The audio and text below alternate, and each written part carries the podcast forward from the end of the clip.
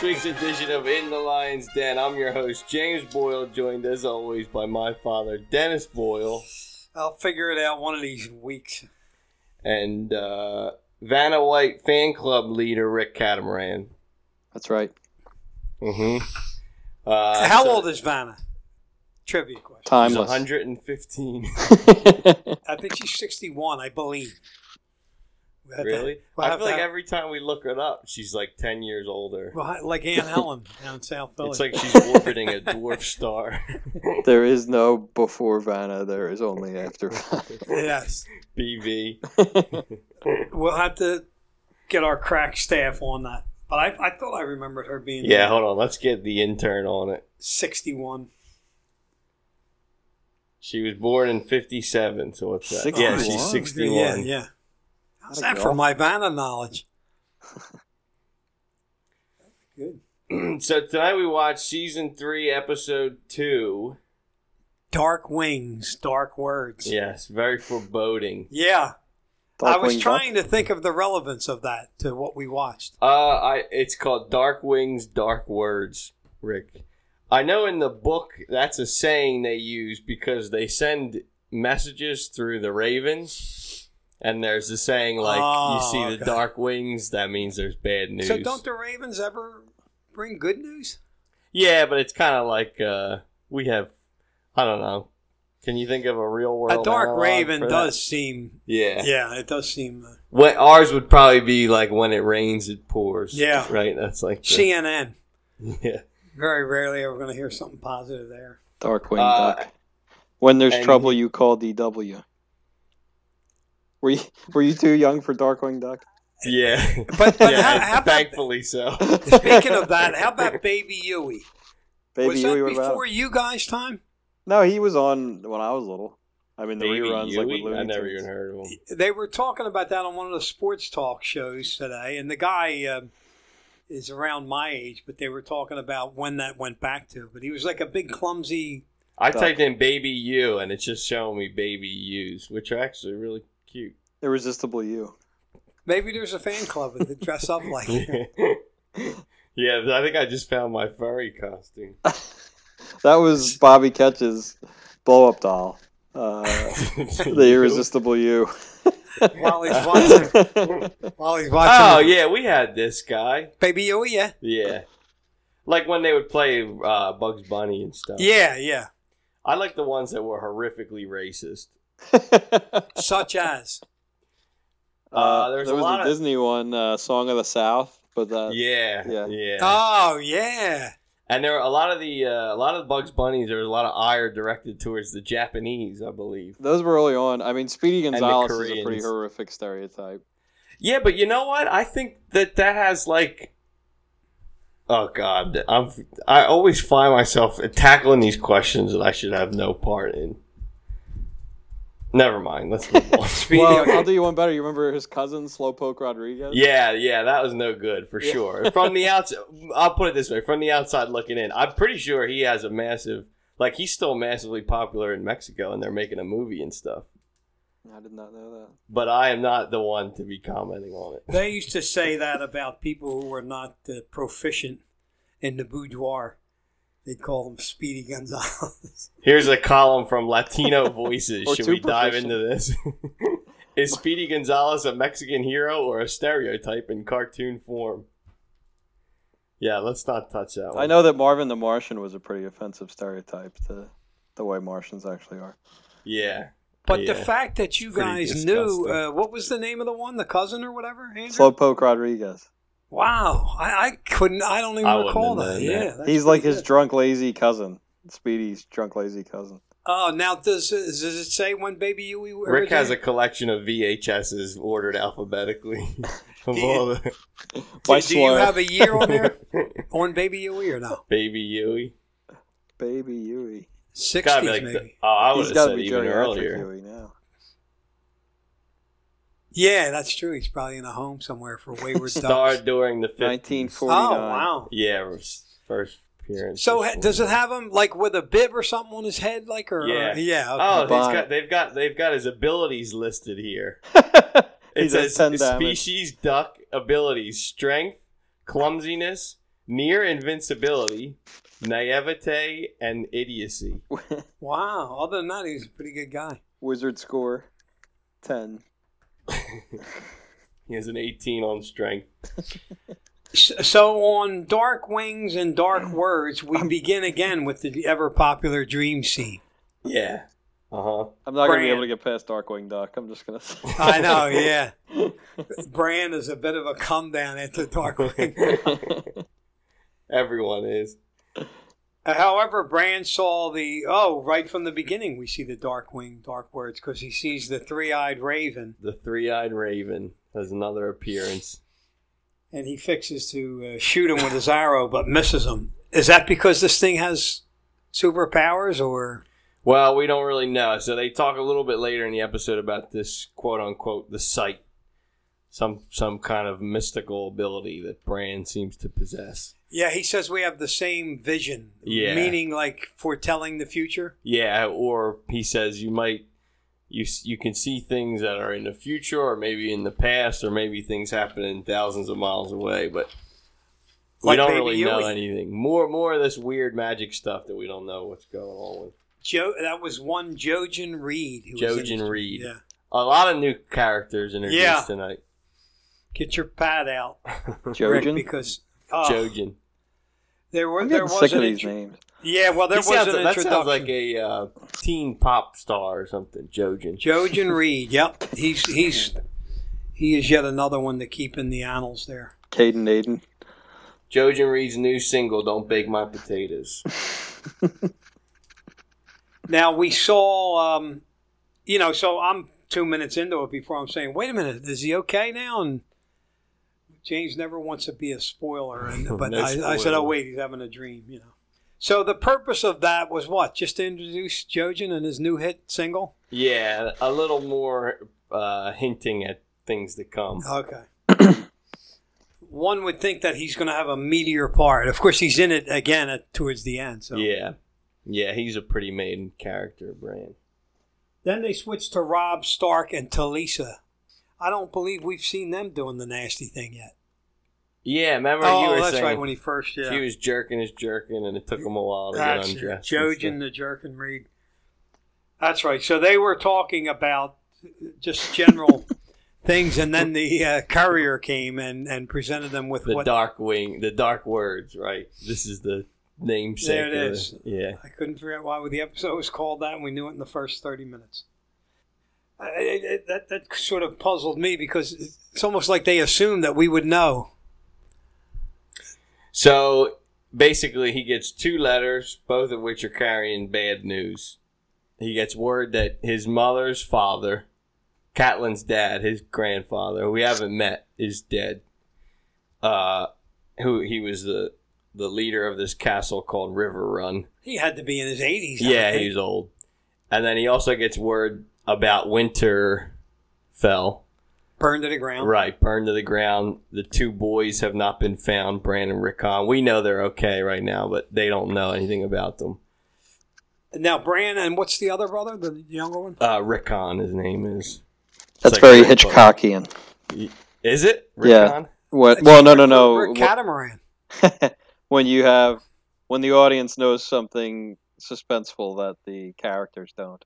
A little dramatic irony. That's a Hitchcock Hitchcock tactic. Like if You, you, had have me with Hitchcockian. a when you have a uh, like if there's a bomb under the seat of a car and the camera shows it, but the guy driving the car doesn't know. That's a this is almost the opposite, though, where right. it's like yeah, right. It's something. Yeah. good. Right.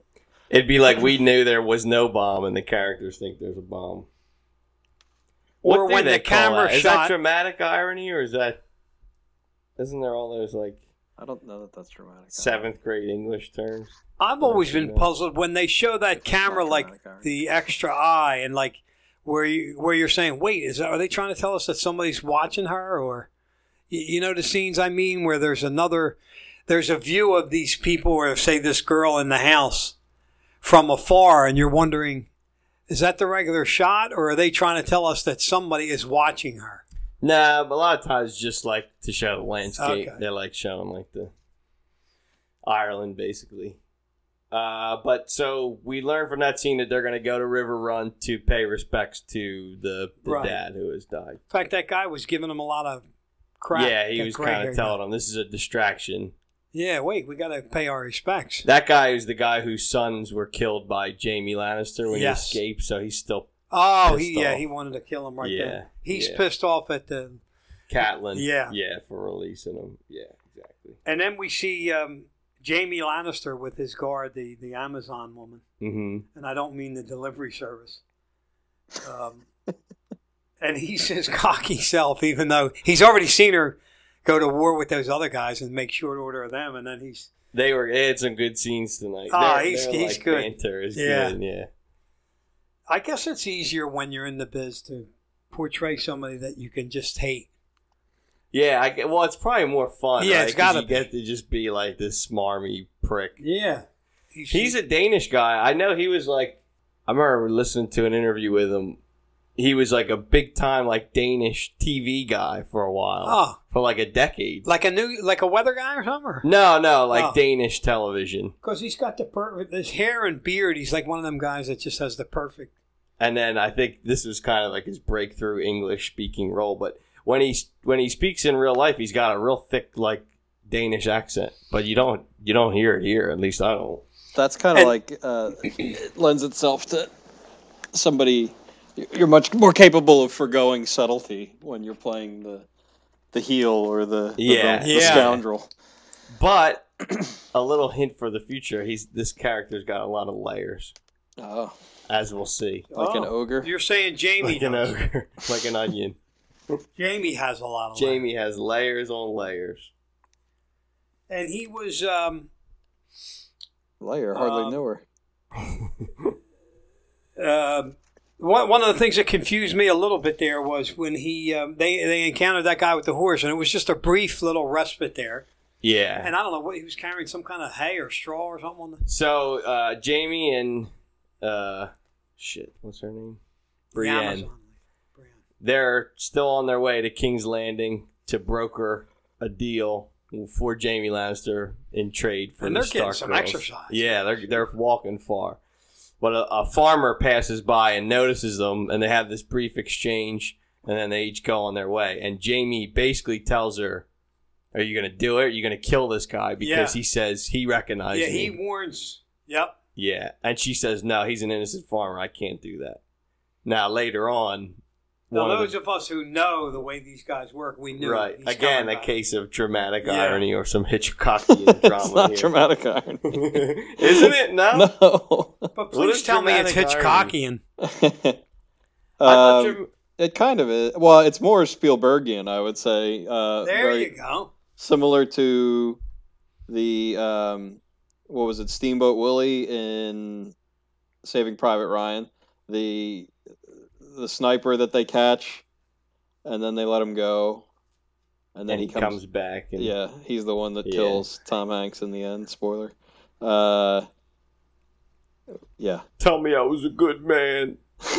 Be good. He actually that's where that came from. Good. Did you know that? He actually says be good. Oh, really? yeah, that's that's that's where that came from in Shrek. When when he's dying, he grabs Matt Damon and says, "Be good." Here we go. Here's dramatic irony as defined by Britannica. Uh, well, if anybody knows it, it's Sam. this is a this is a literary uh, lesson here. A situation, an audience's awareness of the situation in in which a work's characters exist differs substantially from that of the characters, and the words and the actions of the characters therefore take on different, often contradictory meaning for the audience. For example, in Oedipus Rex, for example, the audience knows that Oedipus's acts are tragic mistakes long before he recognizes his own errors. Uh-huh. See, I learned something. but um, I would call I would call this foreshadowing because Yeah, definitely some foreshadowing in there. Uh, but yeah, so so she lets him go, and the audience knows that's a tragic mistake, but it comes back to bite her in the ass, as we, will- shall see. We, we will get into that. Um, it's funny they encounter a man with a horse is what I wrote, but there used to be a slang saying back in the day. I got to go see a man about a horse. Now that's probably you guys probably never heard that. I yeah, heard that's that. we have to go piss. Well, I know it as uh, I gotta go see about a girl. no, this is decidedly different. It's you have to go take a leak. Right. I. I, I oh wait, then I didn't know that. Yeah, that's what it meant when you said I want to go see a man about a horse, and I, I learned that from your from your dad's buddies. Rick, um, when they would say that, and I'd go, "Wow, what, what was that from?" Now I guess that goes way back then. They probably heard it from people who heard it back in the day, and uh, I thought you were gonna say the saying "fuck you" and the horse you rode in on. that's another one. That is another one. We um, A horse is We a horse, of course, of course. Then we see Joffrey and the Queen Bitch, who we're always.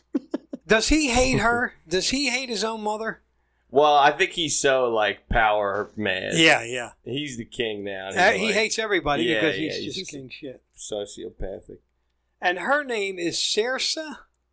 Uh, Cersei. Cersei. I C keep E Sansa, R S E Cersei. I. I think. They got to make them all alike here. So she's quizzing him about Margaery. What do you think of her? What What is her purpose there? She's trying to see if Margaery has her talons in. I prefer Oh, butter. okay. Yeah, So she is just. I, I, can't mean, believe it's not Margaery. So there's not there's not very many la- layers to uh, to her. Uh, she's just a bitch. She's a Margaery bitch. has no layers. In fact, Mar- Margaery's Margaery's layers She's were looking spreadable. quite handsome tonight. Yeah, she had some. Cersei makes another joke again about it. She goes, Maybe it's her ta- uh, tates that the queen bitch doesn't like. "Mate, well, that's certainly part of it. Like Margaery's sort of youth and beauty for sure." Oh, and that's why Don't she wants to see. Yeah, she's she's thinking I'm I'm on the other side of the hill now. On this, Yeah, Joffrey uh, is fitting himself for a new outfit, and he doesn't like some of the material because it has flowers on it. And Cersei says, "Why don't you give it to Margaery?" And then she goes, "Actually, that'll be far too much fabric, Right. for her," because Margaery wears a plunging neckline. Oh, that was the shot. She dresses most- like she The- yes, she did say she dresses like a harlot. yeah. Right. Well, I don't know if she used those terms, but I have it in quotes. She it's must very have said that. The Yeah. the, uh, the motif of exposed breasts in the show. What do the the regal raiments look like in Game of Thrones? Are they very Uh, like they look- brocaded and shiny? Yeah, like in so the South and the North have very distinct different uh, fashion sensibilities. The North is much more like leather and sort of practical, and the weak, sort of frilly South South Southrons they call them in the book wear all this like lace A and Southie frill. and- it looks kind of like 14th century Italy, like uh, you know what you might imagine Mercutio to be wearing or something. Oh. All sort of And Didn't end well Joffrey does hate his mom. foo-foo. I don't think he hates her, no, No. but I think that he doesn't. I think they're trying to show he's a sociopath, like in the truest sense. He's just a nut job. We see Sansa talking to, I believe it's Tyrion's harlot. Um, she's trying to tell her, you know, what Littlefinger was saying to you. Don't trust anything he says and all that Yeah, kind of stuff. Sansa got excited at the prospect of Littlefinger helping her escape King's Landing, and Shae's telling her, "Don't you do Yeah, that. Don't buy Don't you that. fall for that." Um, and by the way, um, Margaery is also Lady Tyrell, right? Right. Okay. So the Tyrells are a big, just like the Lannisters. Because Margaery doesn't seem to fit the rest of the cast. There's no regular people names except for Margaery. But Well, spelled yeah. odd. I was gonna say, like Rick says, he he made it spelled goofy, Okay. fantasy goofy. M A R G A E R Y. Oh, okay. Well, that's still almost mainstream compared to all these other. Yeah. And um, Well, there's Jon and Robb. yeah, yeah, those guys, the Starks seem to have it, like Ned and. But then Sansa and Lady Tyrell, she wants her to come with her. She wants Sansa to go to meet her grandmother. Yeah. So we see Olenna Tyrell, who's kind of like the matriarch of the uh, whole. and sounds exactly like Katharine Hepburn. she uh, she's a famous actress. I don't. really? She really like sounds staccato? like Katharine Hepburn. She's talking the whole Would time. You believe- two quit Yeah. your jabbering? This lady's got to go out. out. That's, she really sounds like her. Diana Riggs, I think her name is. Oh Diana wow, Rigg. she was on the original Avengers. Yes, yeah, that's her. yeah, yeah. with that British fella. Oh my gosh, I. She's a great actress. yeah, And uh, she like- has a she has a role to play because she's like the head of this family. she's very smart with her dialogue. And Yeah. yeah. Dana That's Carvey does a Diana great uh, Katharine Hepburn.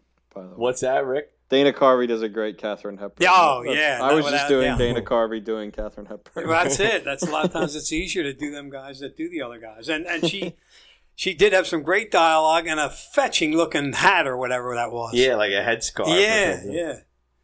But she's good. But but are we trusting her? We don't know okay. because like that's what Sansa's sort of point of conflict is. She she wants to so badly Yeah. confide in people, but she's terrified of the consequences. So essentially, Margaery and Olenna are sit Sansa down and say, "Tell us about Joffrey. What's he actually like?"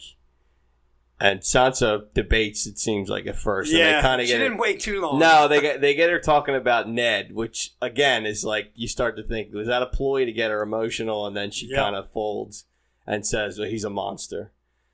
Uh, like blurts it right out. Right. So, yeah, we don't know what's going to happen.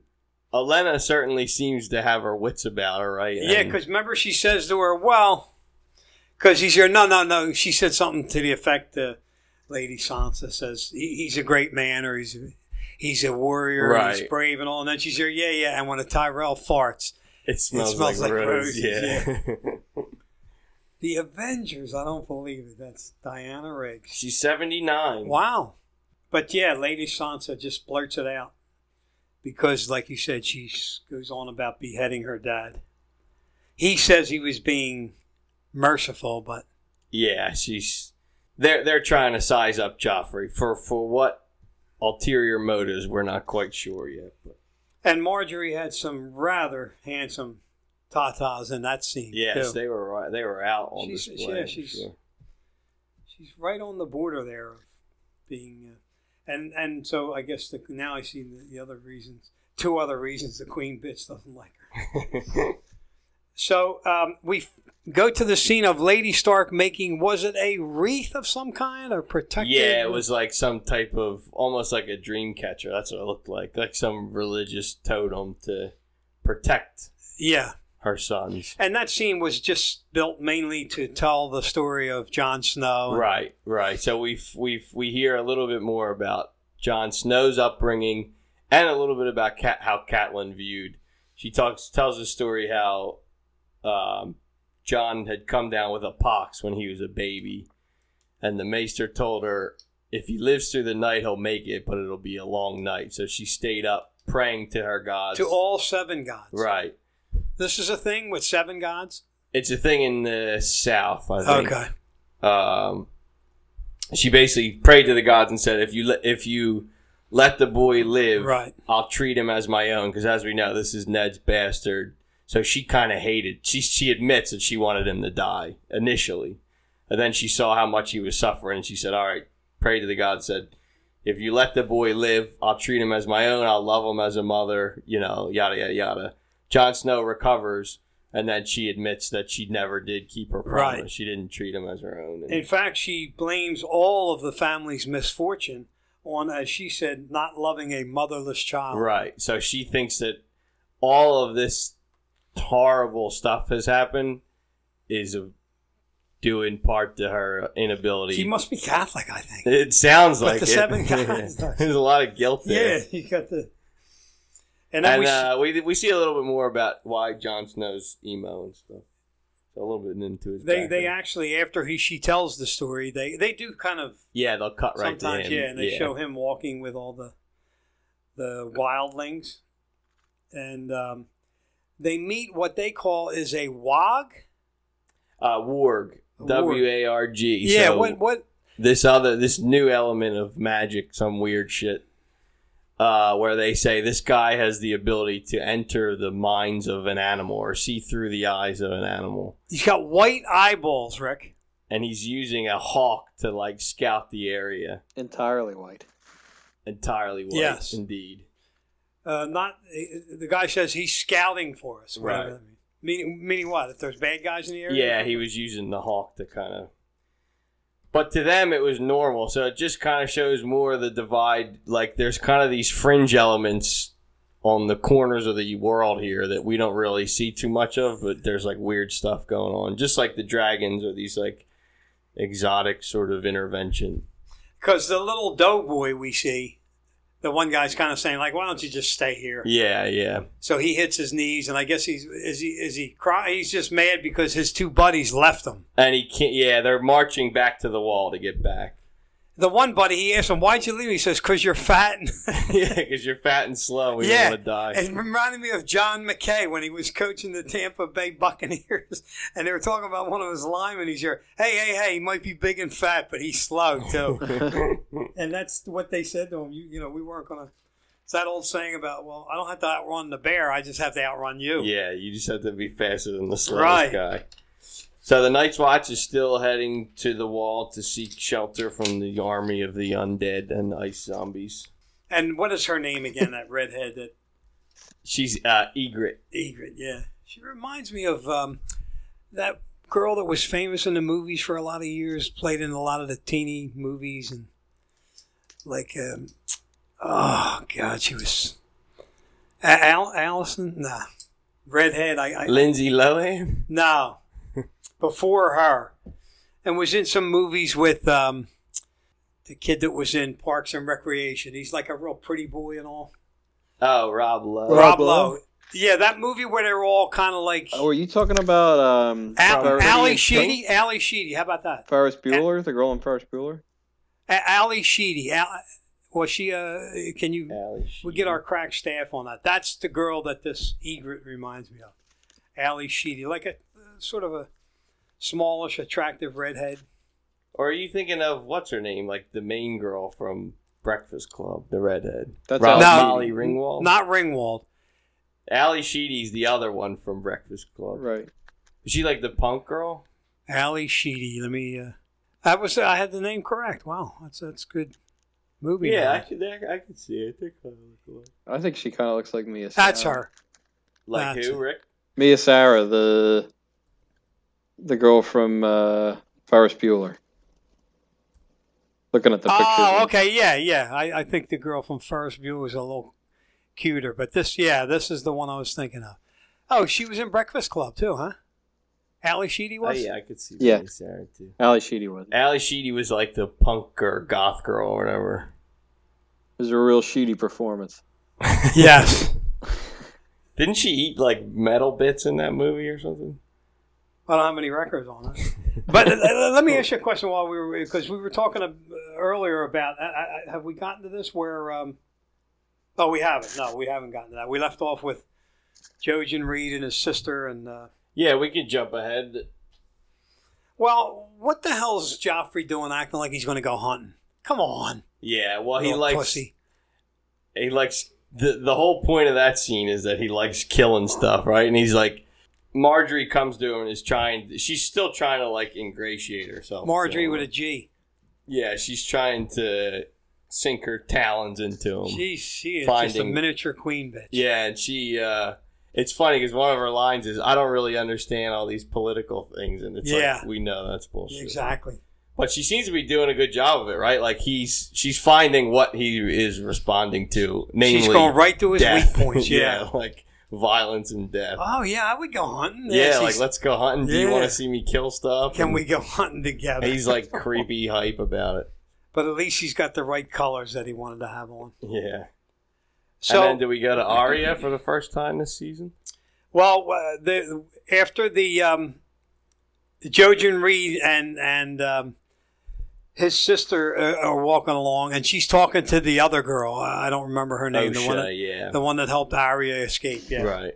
and they're just talking about the ins and outs of the turkey's ass there. And then we see also a couple boys are walking in the woods. I had here's another fragmented faction of people here, Yeah, more new characters. right? Walking in the woods, and they encounter the the um, A- A- and these two boys. uh, You probably know their names. Yeah. Bedecked in their Uh, leather jackets and all. I forget. But the guys who happened upon them, and then you know she's trying to act bad with them. Arya is. But are they they're good people? Are they are they Stark people? Well, we don't really know. They say they're from the Brotherhood without banners, and that they're That was They a singing group, I think. The the war that's been going on is destroying the countryside and the common people, and they're they're there to protect the commoners. We don't. We're, we're not initially sure if they're going to be good or bad, but they give them a meal, right? And, yeah, they say you're going to come back and have brown stew and bread with us. And in fact, they say that they are going to let them go, only to be interrupted as they're getting ready to leave. The Brotherhood has captured the Hound, uh, Sandor Clegane from previous seasons, the one who abandoned Joffrey Lannister during the Battle of Blackwater Bay. Uh, and he recognizes Yes. Arya and says, "What are you doing with the Stark bitch?" in I got words. it. What in seventh hell are you doing with the Stark bitch? Yeah, Good So, are there seven hells and seven gods? seven Yeah. gods, seven hells. and guilt. I guess seven heavens And too. guilt. Seventh heaven. uh, so Arya's cover is blown. Seven gods So- for seven heavens. Oh, one thing that was a key uh, thing when Said Jojen Reed was there was that he uh, was able to calm the wolf.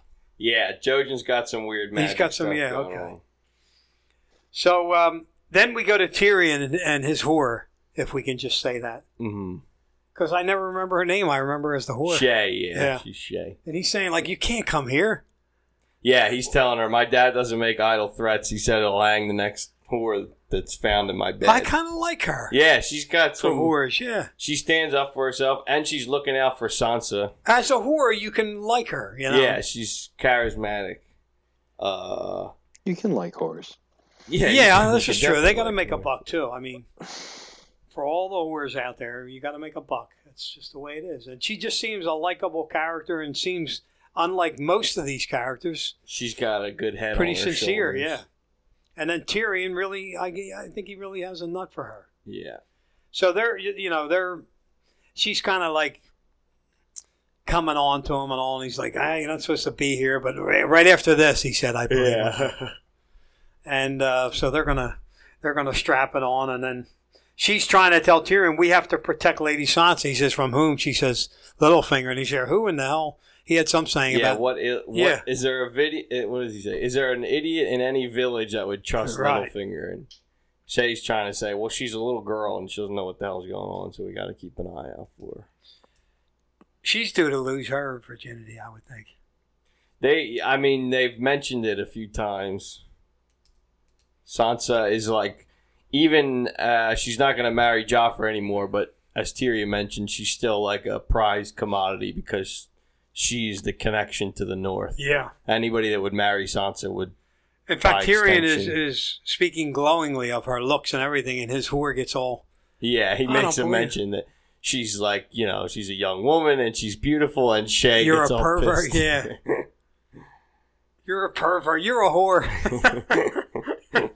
so um, uh, then we see Lady Tyrell coming to see Joffrey, and that's when they're talking about this hunting thing. So, Mhm. like you said, she's trying to get on his his good side there, saying, "Yeah, I'd like to go hunting with you." Could you imagine that?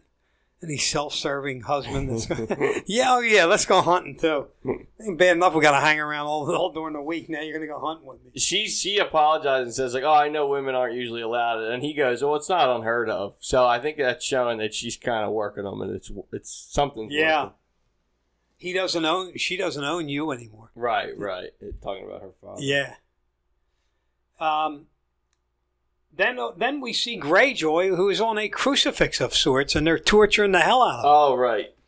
So why, why are they jumping to that? I'm curious. Well, we don't really know what's happening yet, right? All we know is that the last we saw of Theon, his men had hit him over the head. Yes. And Remember, said, he came out and gave the speech, and then the yeah, guy yeah. Sort of So we him. don't know. We don't really know who's got him. We don't know where he is. He's just he's being tortured. some for good torture. Right? Yeah. Some good torture There's some blood. The wiki rather portentously lists this area as in an unknown location. Oh, Boy, they were twisting screws and doing yeah. They all were putting kinds of shit. screws in his feet. They did put the screws on. But we don't know. And then at the end of his scenes, uh, one of the workers in the room frees him from the screw feet things and says, "Your sister sent me. I'll come back tonight and save you." And that's And he's saying, "Please don't leave me." "Yeah, yeah, we don't know what." now he took Winterfell, correct? yeah, but now that then they abandon it and set it ablaze and whatnot.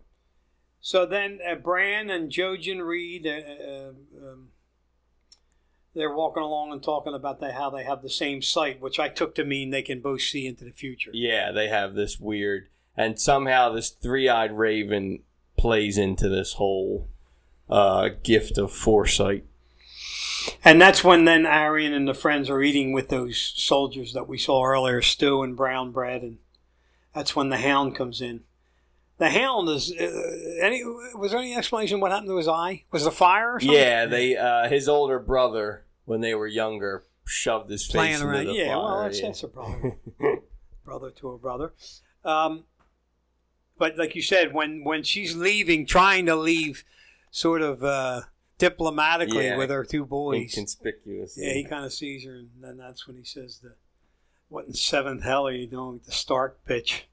And then, and then we uh, go to Jaime. Yep. And, Jaime and the and the warrior. Remember the guys from? Uh, did, did you say House Bolton? Bolton, yeah. Like um, They're Stark the men. singer. Michael. Yeah, yeah. Yeah. what, who's Michael Bolton? Yeah, that's it.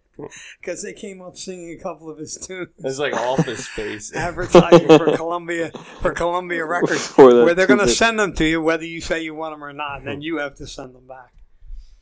Um, yeah, so they're they're um, So they are with Starks. Jaime does. Correct? A, yeah, Jaime does a little trick where he like, essentially, long story short, he gets her sword, but she's got a second sword. Then they have a battle on this bridge. Yeah. and even In though fact, he's, he's sort of admonishing her for I don't know too many soldiers who carry two swords, yeah, he says as if "I to say you shouldn't because I got this one. Yeah, now." yeah.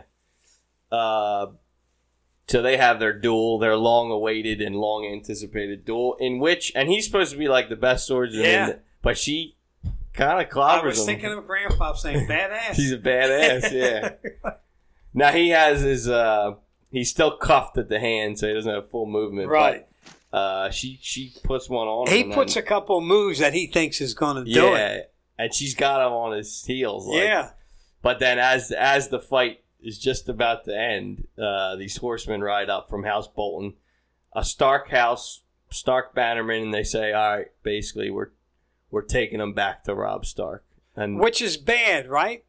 Because then he's not a bargaining chip. well, no, it's not necessarily. Or will bad. Robb say, "Let's use him to trade back"? Robb wants him back.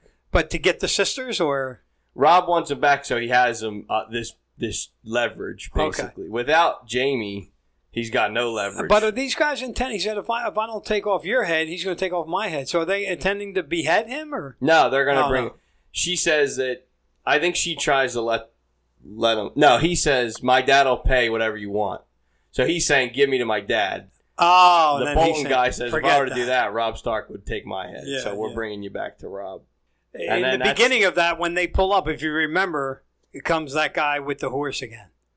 Because he Yes, says, "Give him yeah. his silver," so he must have been the one that ratted him out. So the irony, as we said earlier, uh, the gentleman who they passed before on the road did in fact recognize It comes Jaime back to bite him in the ass. and did uh, inform on them.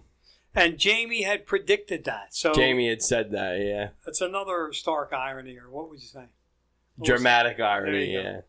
She made a tragic mistake that we would be we knew would be her undoing, but they're not harmed or anything. It just ends with them at a standstill. And then we fade to black. and we fade to black. So, my favorite scene. I hate to sound twisted, but some of them torture scenes. That was good, yeah. and the guy who plays Theon, uh, I think his name's Alfie Allen. He's a great actor. yeah. Now he's been trimmed up since the last time we Yeah. saw him. Yeah. They gave him a little, take a little off the sides, and Um, yeah, they are putting the screws to him for sure. I liked the. It was a quiet scene, but the scene with Catelyn talking about Jon Snow, I thought Yeah. that was a cool scene.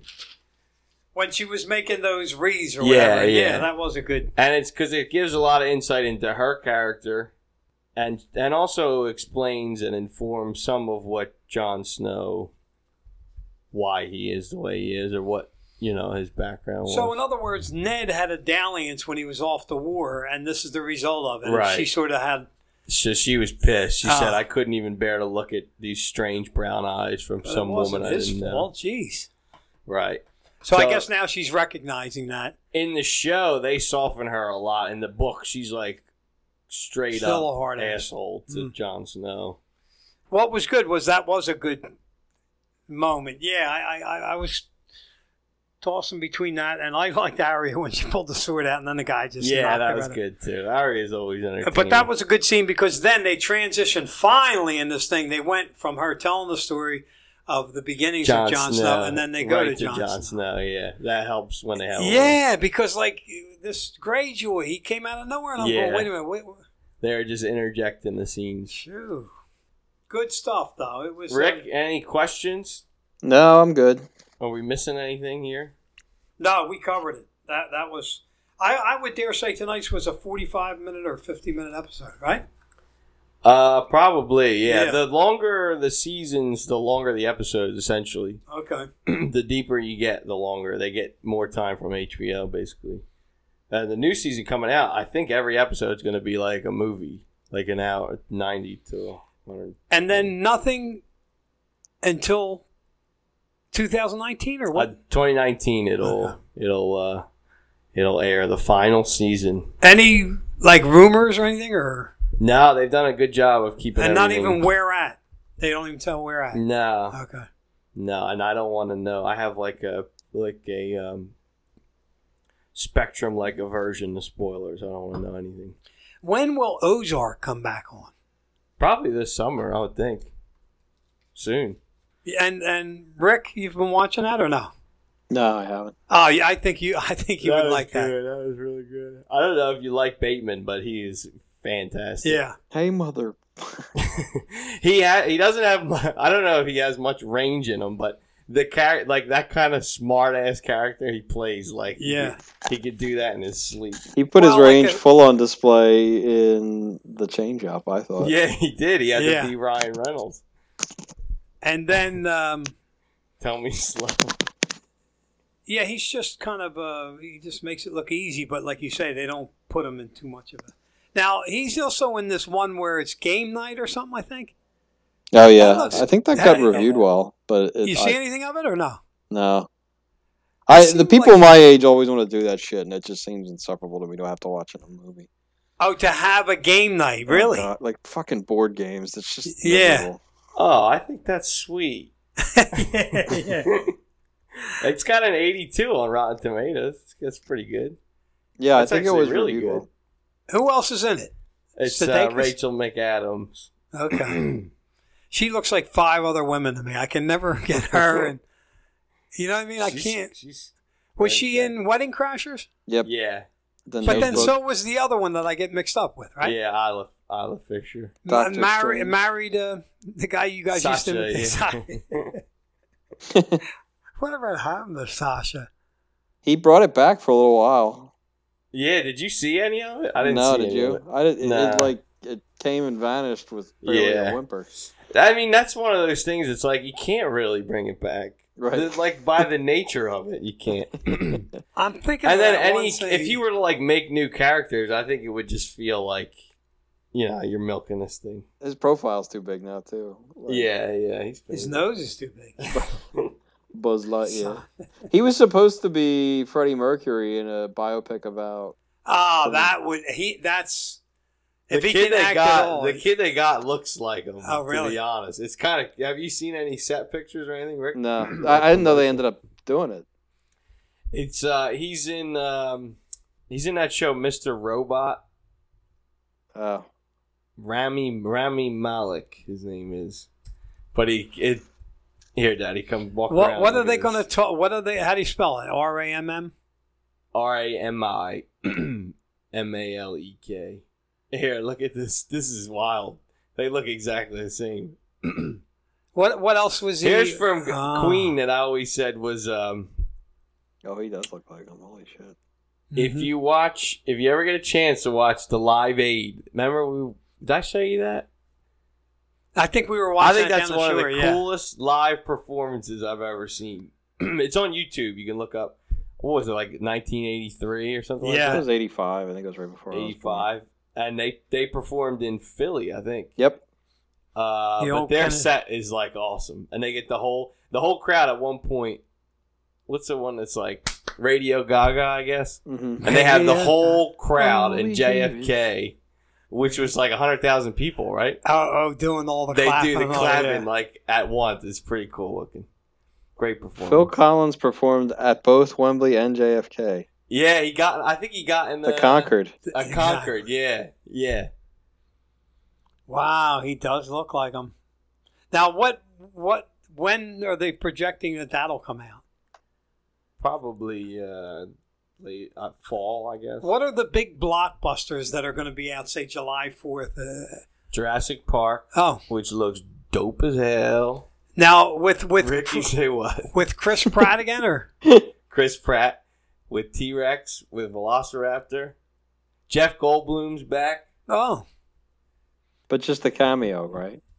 Uh, hopefully, probably doing one of them should the airport apartment as far commercials. Wasn't he on for apartments.com or something? Was he? That's yeah, he was he's doing some kind of apartment finder. you're. Yeah, but um, Oh, Mission Impossible. That one looks sweet as hell. and that's Tom Cruise, Mhm. of course. What were we talking about before that Tom Cruise is doing?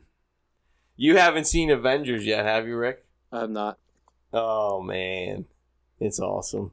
We should. We're gonna start a new podcast all about the Marvel movies. Now, what what is, is there not a Star Wars thing coming out again soon? I think it's Han Solo. Yeah. Solo, I think they come out in the in the uh, the winter Christmas. season. Yeah. Disney's got to Disney's got to spread out its billion dollar properties. That's right. Every other month they can rake in a couple billion. Can't have them fighting with each other. No. Avengers is going to cross billion the billion mark. I think today or tomorrow they were saying 6 days Wow. or 7 Worldwide. days. Worldwide billion dollars, yeah. It was the largest domestic opening, Of any, 250 million. Jeez. Yeah. and that was last weekend. last weekend, yeah. Probably Excellent. didn't conflict with anything, and boy, that's. I heard now that the Kaz's wife is suing now. She's going to go after the Oh, really? um, Who? district attorney. Yeah, Kaz's wife. Yeah, yeah. Now this begs. I can't figure out what. And is it just for the cash cow that Cosby is, or what? You know, she was very prominently displayed on the uh, news Yeah. with uh, holding onto his arm, and I mean, when tw- not that who knows they could all been lying, I guess, but you wonder twenty. if somebody goes to her and is like, "You can drag this out and get paid for TV appearances and stuff." Or it could be think is it- Stockholm syndrome. God knows what he's been doing to her all these years. Yeah, Yeah, yeah, that's true. Where is he like- looking? that's what I want to know. When they're he's gonna be living in cell block four. no, pretty but where's soon. he looking when he's coming out? Is he? He's got to be blind. Is he Blind? Oh, you think he is? Or is Looks that? like I, he's I didn't know. got that. cataracts in one eye. Didn't he have a messed up? He had a messed up eye. Like Oh, from before. I think so. long we were listening to time, one of his albums uh, the other day, like Is from it the one where he talks right? about drugging the drink? There's one bit like where he talks about, Really? but yeah, the Spanish fly. He keeps talking about. Wow. Oh God! Give me a little of that Spanish fly. you put that Spanish fly in the drink. life, that's life imitating art or whatever they say. I think Yeah, it's life he- informing art. Yeah, he, he was. Uh, I was a huge fan of the show. I would watch it on Nick at Night. I still am. That says a lot. Yeah, that's right. that's interesting. There is he is still a- funny? That that's that was on one of Seinfeld's comedians in cars. 'Cause I think it was Norm Macdonald because when he mentioned he's he's funny as hell, Well, that then gets in the whole like separating the art from the art. Norm, Norm, Norm says, "Nah, you don't listen to him. You don't think." He goes, "Wait, the guy's still funny," and I thought, "Boy, that's a good debate." Yeah, I think I think you could say he's still funny and want to have no exposure to him ever again. That exposure might be a little bit delicate to say.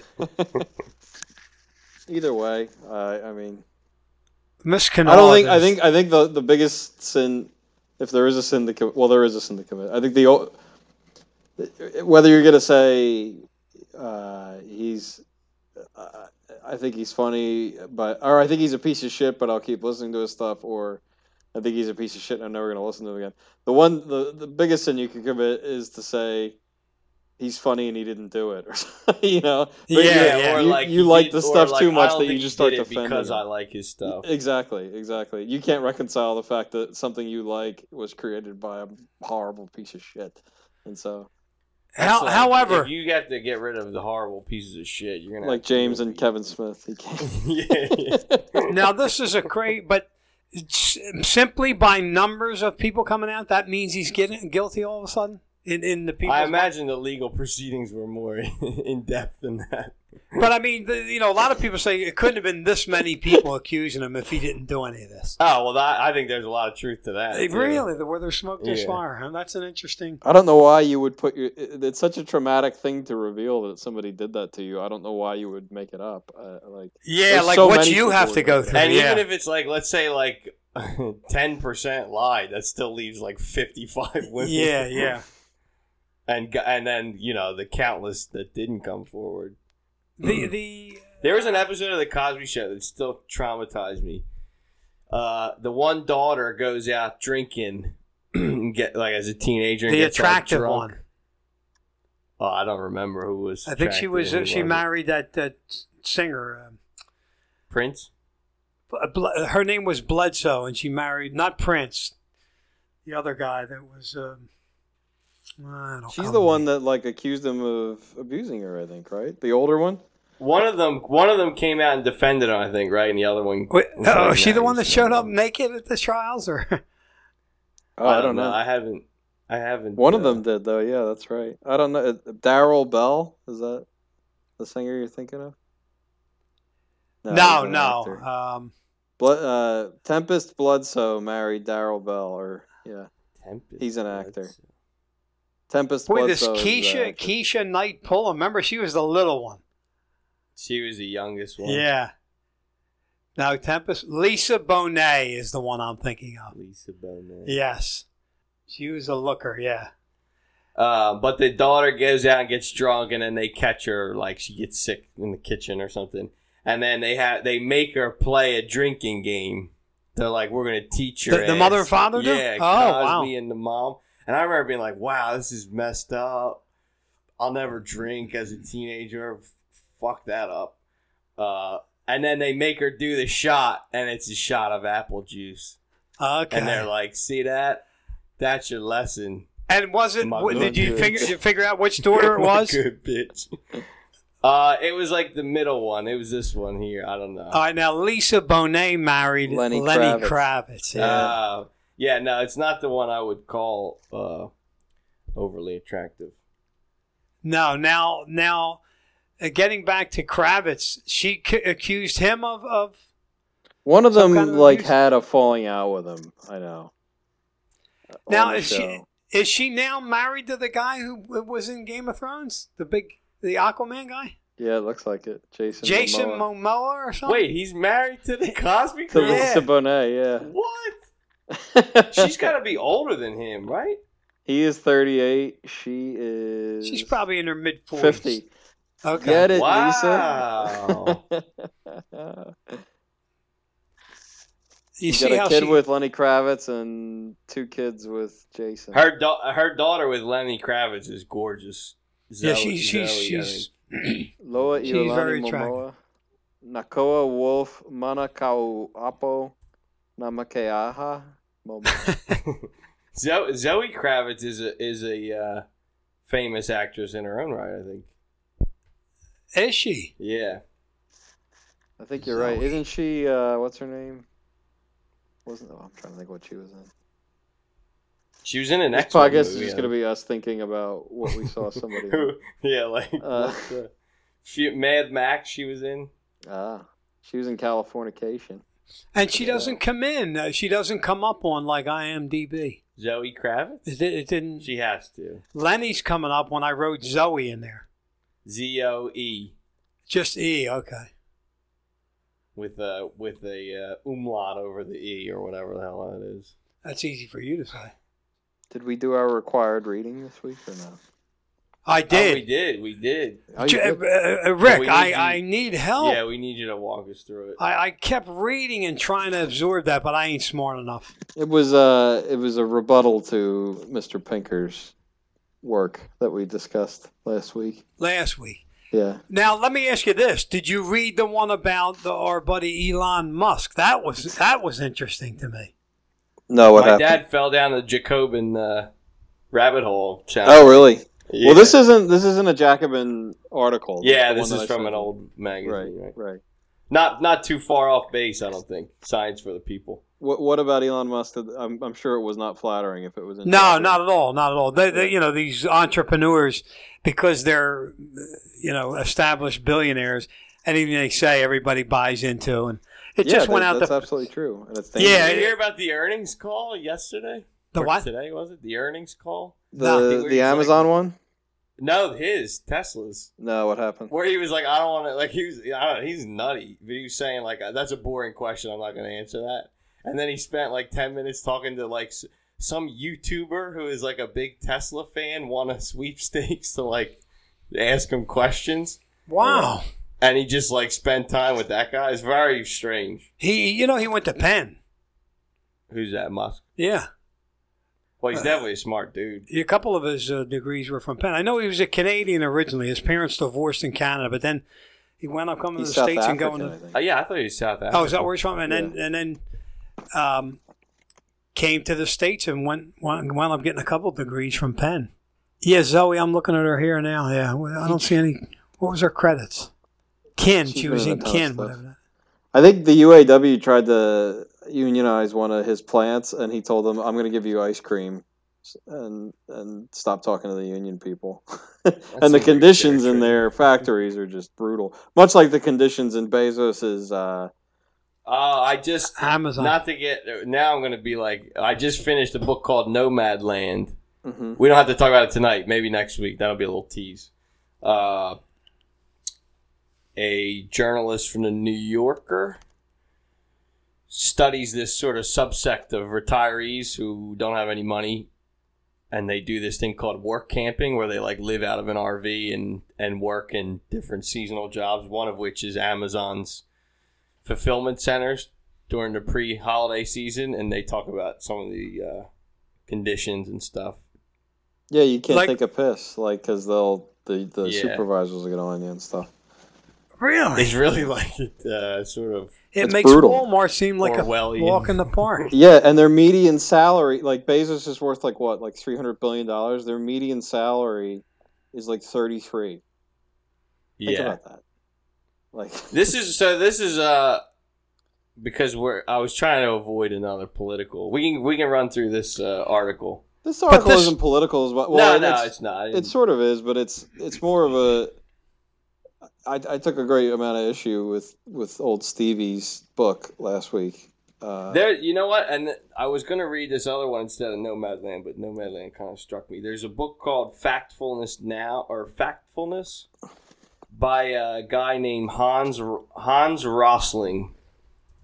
I would be interested to hear rick your uh or the sort of the circle on twitter and whatnot their take on this guy he's like a swedish statistician he would seem to me to be less immediately uh, sort of contentious. I yeah, I, I, I- well, and I, I I certainly don't want to give off from last week's discussion that I'm anti-fact or anti-reason. I quite the contrary. I I think. Well, well, first of all, like reason, truth, and fact are just constructs of the human mind, so they can be. Perception has a lot to do with it, and whatever numbers Pinker wanted to throw out there, the perception is not does not square with his data's vision of reality.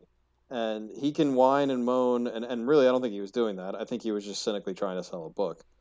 He can whine and moan about how you morons should be looking at this through the, da- the lens of data. It's not going to change the perception of people that don't feel that way. And that led me to the, i happened upon this article this week fortuitously and about the limits to science which just kind of speaks to the broader limits of reason um, and i hope that will elide some some clarity into why I think what that asshole was doing was very cynical and stupid. And he starts in this. So this this this article uh, was published in a. They make really are very transparent. That was in a radical left wing scientific pu- publication that I guess is now defunct since 1989. It ran in 84, this article. In And Britain, was it from Great Britain or no? I believe, well, he mentions they Britain. Uh, he, he mentions The, Britain the, the author's that- British. I know that. right, and he refers to Britain almost as if it's home. So, Yeah, yeah. um, Well, you, if you if uh, for our listeners at home, the, the article is called "The Limits to Science" by Stephen Rose. Is the uh, is the writer. Right. Um, so we, we talk about it begins with he, he he brings up Francis Bacon, who was a was a phil- philosopher and one of the early scientists. In the And he was in Footloose, I think. um, Six Degrees of Francis Bacon. He, uh, he he is credited with being the father of the scientific method and inductive reasoning. You, you often hear in uh, you know Sherlock Holmes' book of, of deductive reasoning. That's actually inductive reasoning, where you you build on a premise to reach a conclusion. Uh, and then the quote we see here in the first sentence, the affecting of all things possible, which is how Bacon describes science in a novel he wrote called New Atlantis, which was supposed to describe a utopia that was brought about by scientific thought. Um, he was a big thinker back as like the scientific revolution sort of took place. Um, and he states in this first paragraph, what uh, science is not merely about the passive knowledge of nature, but the, about the development of ways of changing it. And he doesn't really. Well, I- there's a few things I took. It, the, he makes a lot of good points in this article, but there's a few things I took interest with, and I noted them here in the margin. He doesn't really explore the difference between the passive knowledge of nature and the, the development of ways of changing it. He sort of compl- conflates the two of them, um, which I think was kind of a mistake. But I'll, I'll get into that more later. Uh, but but he, he- he- he's kind of he's kind of getting at what I was just saying about how science is sort of. Um, he says it, it doesn't really explain nature, but it's more helps make nature in humanity's image. Uh, so yeah, we, we could. It, it's based on observable fact, but and that gets really philosophical and it's a different discussion. But like, how much of it is what we're seeing and what we're perceiving, rather than what's actually happening? Like stats, you can make them do what you will. But tell me about when he got into the in vitro. I was trying to figure out what, Right. like he was saying, instead of us trying to get people to have kids that can, let's find out why kids. And he kept alluding to in poorer areas. So yeah, that that's where he starts to take a leftist turn. Here, I, I, I've got notes on every paragraph here, so I'll try to walk through them as quickly as possible. But I'll definitely get to that. Um, and I think the fact that it's identified as a radical left wing publication, he, he peppers in his philosophy throughout like that. Like that, that's really telegraphing how he actually feels. Um, and, and you think he is he, described by one of his uh, cohorts. Let me see if I can find the. Uh, maybe the last of the Marxist radical scientists, his collaborator Patrick Bateson. that's He's still around, I think. Okay, cool. Um, but he's saying that like scientists want you to think, and I think the Pinker last week wants you to think too that, that it's this universal truth, when really what it turns out to be is quote a projection of the needs, curiosity, and ways of appreciating the world, and and, not not some. It's not this classless, raceless, genderless. We talked. I, I brought those three things up last week: classless, raceless, genderless humanity. But it really serves a particular class, race, and gender of people and I can't really the limitations of it are that I can't communicate beyond that. And that's what i was trying to get at with pinker last week right? Like he he was sort of just condescendingly sneering at all these people who feel that they've been dislocated and disaffected. And and that's not a rhetorically persuasive way to reach those people. Uh, and he he was just saying well look i have data and you shouldn't feel that way. And and people aren't going to re- react to that which like um, I, I think this is our, that's kind of the main thrust of this article. But he brings up uh, Vannevar Bush, who was the founder of Raytheon and worked on the Manhattan Project, and then gets into a real discussion about. Um, he starts to touch on atomization uh, and the dissection of animals and the molecules, how science sort of worked from large aggregates down to tiny atomized Right. particles. Like Which- when you find out about how a planet is, then you have to figure out the people, and what makes up the people is is their cells, and what makes up their cells is their atoms, and breaking it down to that. That's how you have to look at and then as a result of that, we end up with different branches of science that only look at individual molecules rather than looking at the whole. And he think, thinks that's a limitation, which is interesting. I thought with the way um, this might sound kind of treacly, but the, way societies kind of become atomized and everybody's in their own little individual groups and everything like that. It's interesting that as science has advanced and broken things down more, people have sort of atomized themselves. There's sort of a parallel between that. That's just an observation I made. But he, he goes on in the next paragraph to talk about the mystification that science creates. And Pinker was doing this in the book, and it drove me nuts. That's when I was calling it drivel because he throws out all these numbers and he uses very highfalutin language to identify himself. And it's not surprising that he went to Harvard because Harvard people are known for doing this.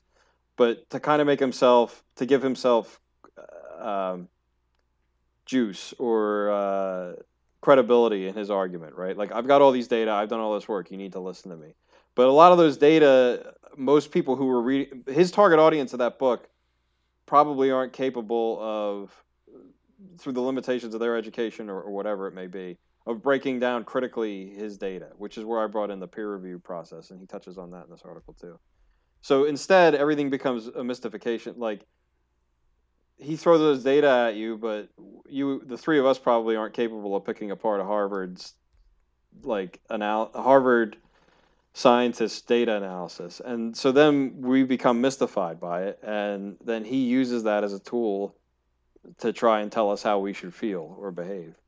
Um, and the the fact that this article is kind of tackling that, I, I really liked.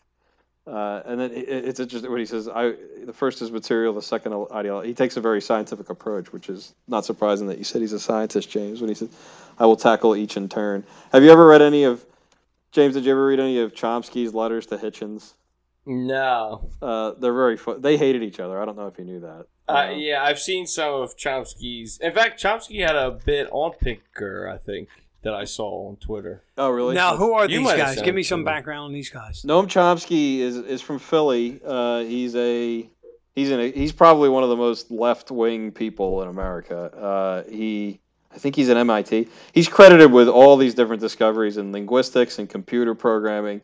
He built what's called the Chomskyan hierarchy, and where he theorized that the grammatical structures of language are built into the brain. And there's a hierarchy with which language builds from biologically that's that's baked into your brain through evolution. And the hierarchy that he theorized from there, like you start from being able to form a sentence to being able to form complex thought to paragraphs and so on and so forth. He he theorized that or that that hierarchy became the basis for all these different computer programming languages. So he's he's and beyond that he he's kind of more like a philosopher in political theory.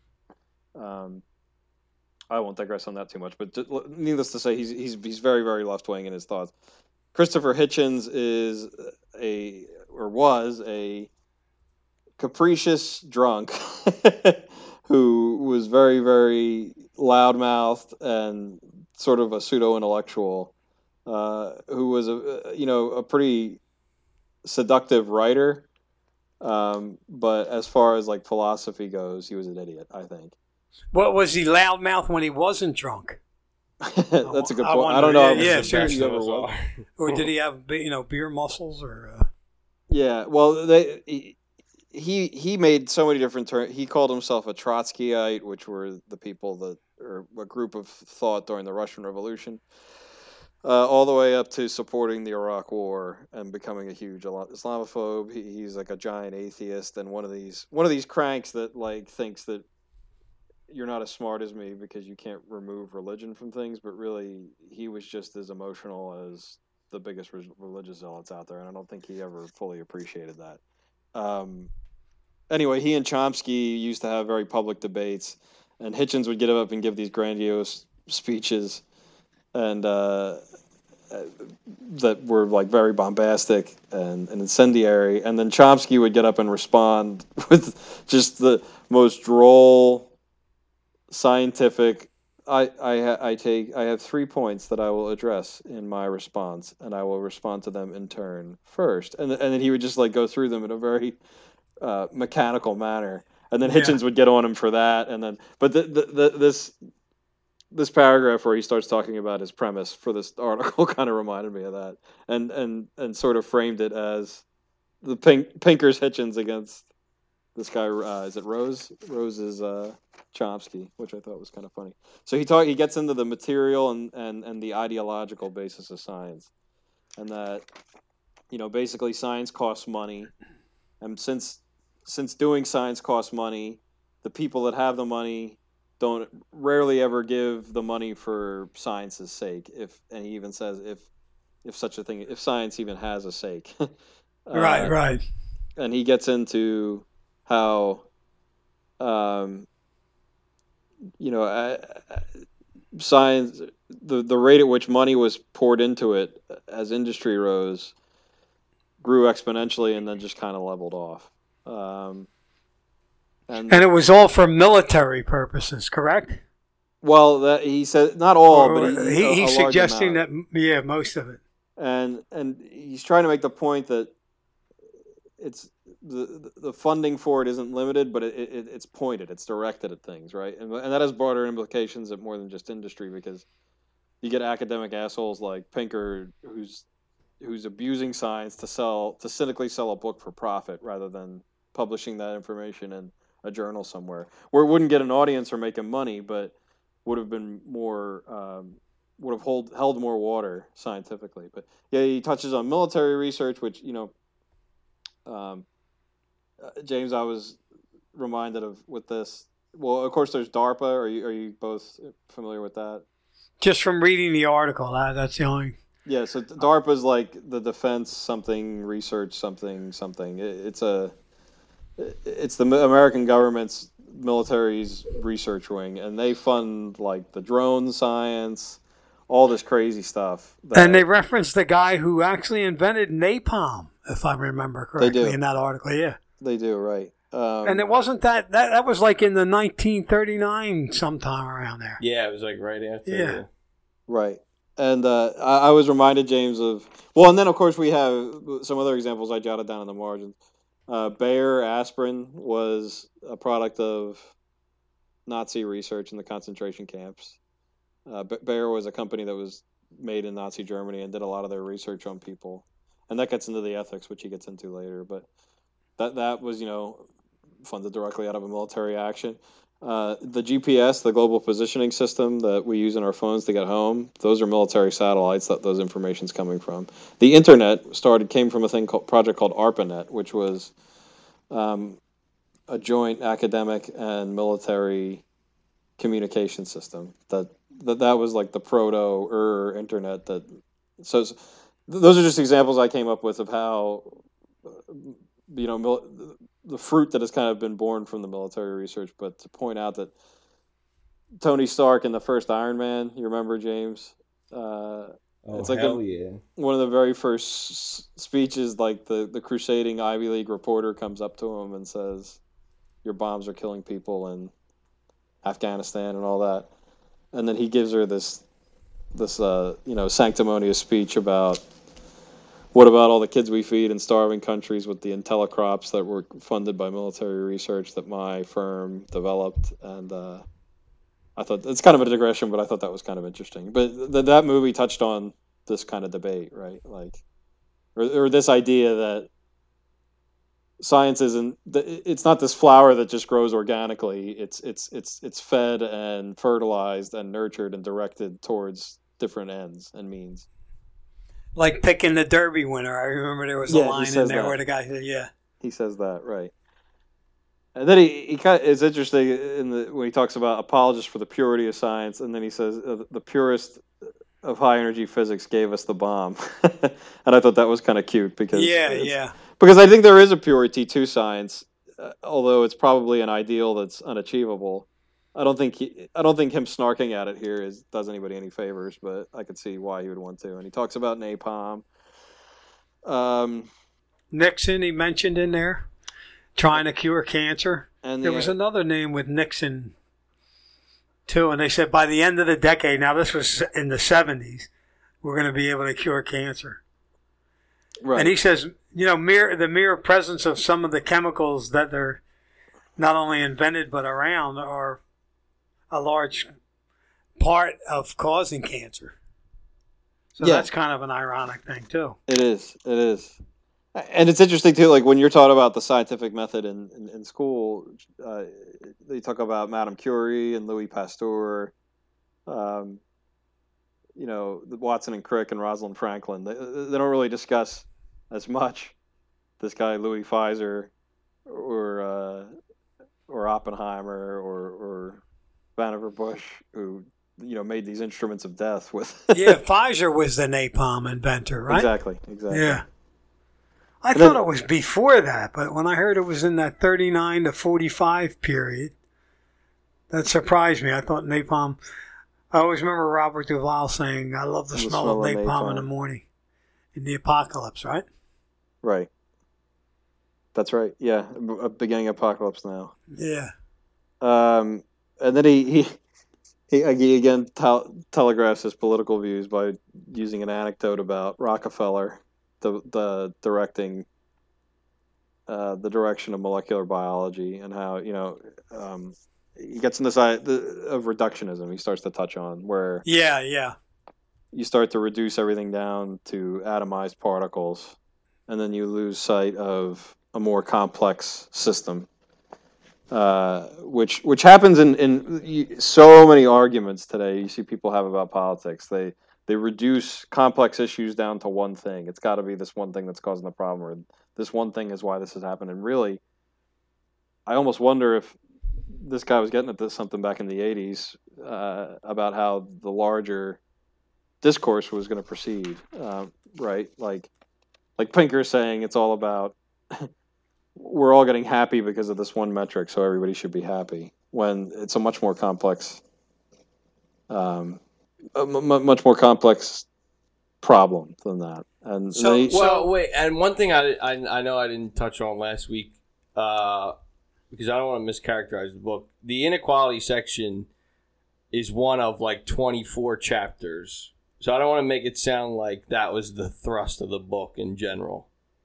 Just, uh, no, sure, sure, but I mean, it's it's it's certainly a large part of the premise. It sounds like, and um, I think it's probably a faulty one, or well, at least doesn't tell the whole picture. let, us mention Trump. Are we better since Trump's got in there? Because his, he's got all these people that are going to tell you facts and figures. Like you said, you can make the figures do what they will, but they got all this information that we're so much better off since he's gotten in there. right? Which, you know, his people. But is that the real story? You know? Exactly, exactly. Um, and, and he even points out, like, w- with the with the the anecdote about Nixon, which kind of interestingly in the back in, in the at the end of that, he, he says the funds he allocated did give us more and more molecular biology, and that field has gotten a lot more complex and in depth. But he doesn't really say if that's good or bad. Um, I, I would argue it, it probably could be both, but um, you know, I don't But it also caused things that are causing cancer. exactly exactly. Yeah. whether tangentially or, or directly but but right um How about the was- phones? Have they ever? They sort of gave up on that notion about the phones giving us brain cancer. Remember when that was a big thing? yeah or or uh, changing your your reproductive health Yeah, keeping it in yeah. I mean, if that's so, then we're all gone because everybody's got a phone on their ear now. well and these like a lot of new di- dietetics research it it's hard to control and you almost wonder should we be controlling it if it's a holistic it's a much more complex system because it's hard to control for biological unless you start like vivisecting people and cutting them open which we shouldn't be doing and he gets he touches on that on the Right, thing. right, right. Um, but going back to Bayer aspirin, like they gain by what those horrible, horrible experiments they were doing in the concentration camps, they did gain a, a lot of knowledge. That's bad and it's wrong and it shouldn't have been done. But- like animals too. He mentions a lot of animal cruelty. Right, right. Um, and he also talks about how he says we should look out for humans. His, in his personal Yeah, he says I'd rather save people than whales. Which if is it came down to that. Yeah. Which I think you'd find people that would fight you on that, but it's kind of yeah. um, you know, uh, well, here let me let me let me get. He's moving on to the ide- ideological part now, and I, I flagged this paragraph as important. Um, the point I want to make here is not just that we get the science we pay for, but that at a deeper level, what science we do, what questions scientists consider important and worth asking at any time, indeed, the very way they frame these questions are profoundly shaped by the historical and social context in which we frame our hypotheses and realize our experiments. I think that's really important because Yeah. Yeah, it, the scientific method starts from a question and a hypothesis, and then you set out to prove or disprove it, right? And and and the question you're asking uh, can can f- frame deeply yeah. the the results that you get, right? If you Yep. ask the question a different way and test it the same way, you might get a different answer. Um, so, you know, um, I also have a note here. Oh, he starts. It's a, he kind of dates the article here because he starts talking about how quantum computers um, make things more complex. Oh, and how the amino acids they're not being sequenced anymore. But I think since technology's advanced, they've sequenced a lot more of them than he, he's kind of like tossing it aside and saying it's never going to happen again because it's not profitable. But they found technology to make it profitable again, and they've done it quite a bit since then. So that, Hmm. that kind of invalidates his argument there. Um, I thought it was really interesting, James. You're familiar with Dawkins, I guess, right? Yeah. Yeah, well, especially from Twitter, he he, he takes a few pot shots at him, saying that They apparently had an on- have or had an ongoing uh, contentious relationship, according to Wikipedia. This guy Rose and, and Dawkins. And Dawkins, yeah. That's fascinating because Dawkins is one of these people like Pinker, right? He's so buried in his research and so far up his ass and just wants to sell books. He thinks that his he's so atomized, right? Like that's what Rose is saying that his view of the world through science is is the be all end all, and everything stems from that, right? He says the well springs of human motivation are to be interpreted by analysis of human DNA. That's Dawkins' thesis, according to Rose, and um, it's it's probably not correct, right? There's probably a lot of other ways of looking at things than just the analysis of DNA. that that analysis is helpful and should serve as a piece of a larger puzzle, but it's not the be all end all. I think is the point that Rose tries to make, and I think that's a really important one. Um, and he's saying, I think he gets into quantum. Yeah, quantum physics can't deal with interactions between two particles simultaneously. I think research has been done on that that makes it makes that untrue. Uh, and he says it's become an obstacle to scientific, which isn't true too, because I think quantum computing is going to be the next level of computing once we, you know, we can't make processors any smaller. Um, and, And, it's kind quantum of computers are what? Tell me how I would understand what a quantum. Quantum computer. physics yeah quantum physics are the idea is that everything can be quantified right? Like uh, there's always a smaller level um, or, or there's either like the base level or there's a level smaller than it but there's no in, in nature there's no continuousness. So the a really good a really good uh, example is a um, a volume knob all, all different kinds of volume knobs. So you've seen them as like on the old stereos. You know how they they were like sliders that had ticks on them, and you would move Yeah, tick yeah. to tick. Each one of those ticks is a quantum, or is a is a is a quantum on a spectrum, right? And then the newer knobs in cars, you can turn them sort of continuously. But Right. quantum theory says each each tiny tiny amount you turn it is is a quantum level, right? So there's a lot of implications in that for physics that it'd be tough to describe all, but like basically when you start looking at the atomic level, things don't like we know from physics that from from traditional um, physics that Isaac Newton described that gravity behaves a certain way. If you drop a ball, it falls. Um, if you if you push something, it moves, um, or or it, it imparts a force back on you when you start to look at atoms at the quantum level, at their smallest level, they don't Mhm. behave the way that Isaac Newton described bodies should behave. And they start to do really, really, really weird things. And they can move, like, electrons can't be in two different quantum levels around an atom at the same time. Um, so they have to jump, and when they jump between one or the other, they do it almost instantaneously at light speed. And for computers, that those movements present a lot of um, unlocked potential for speed and security that the computers that we use right now can't do.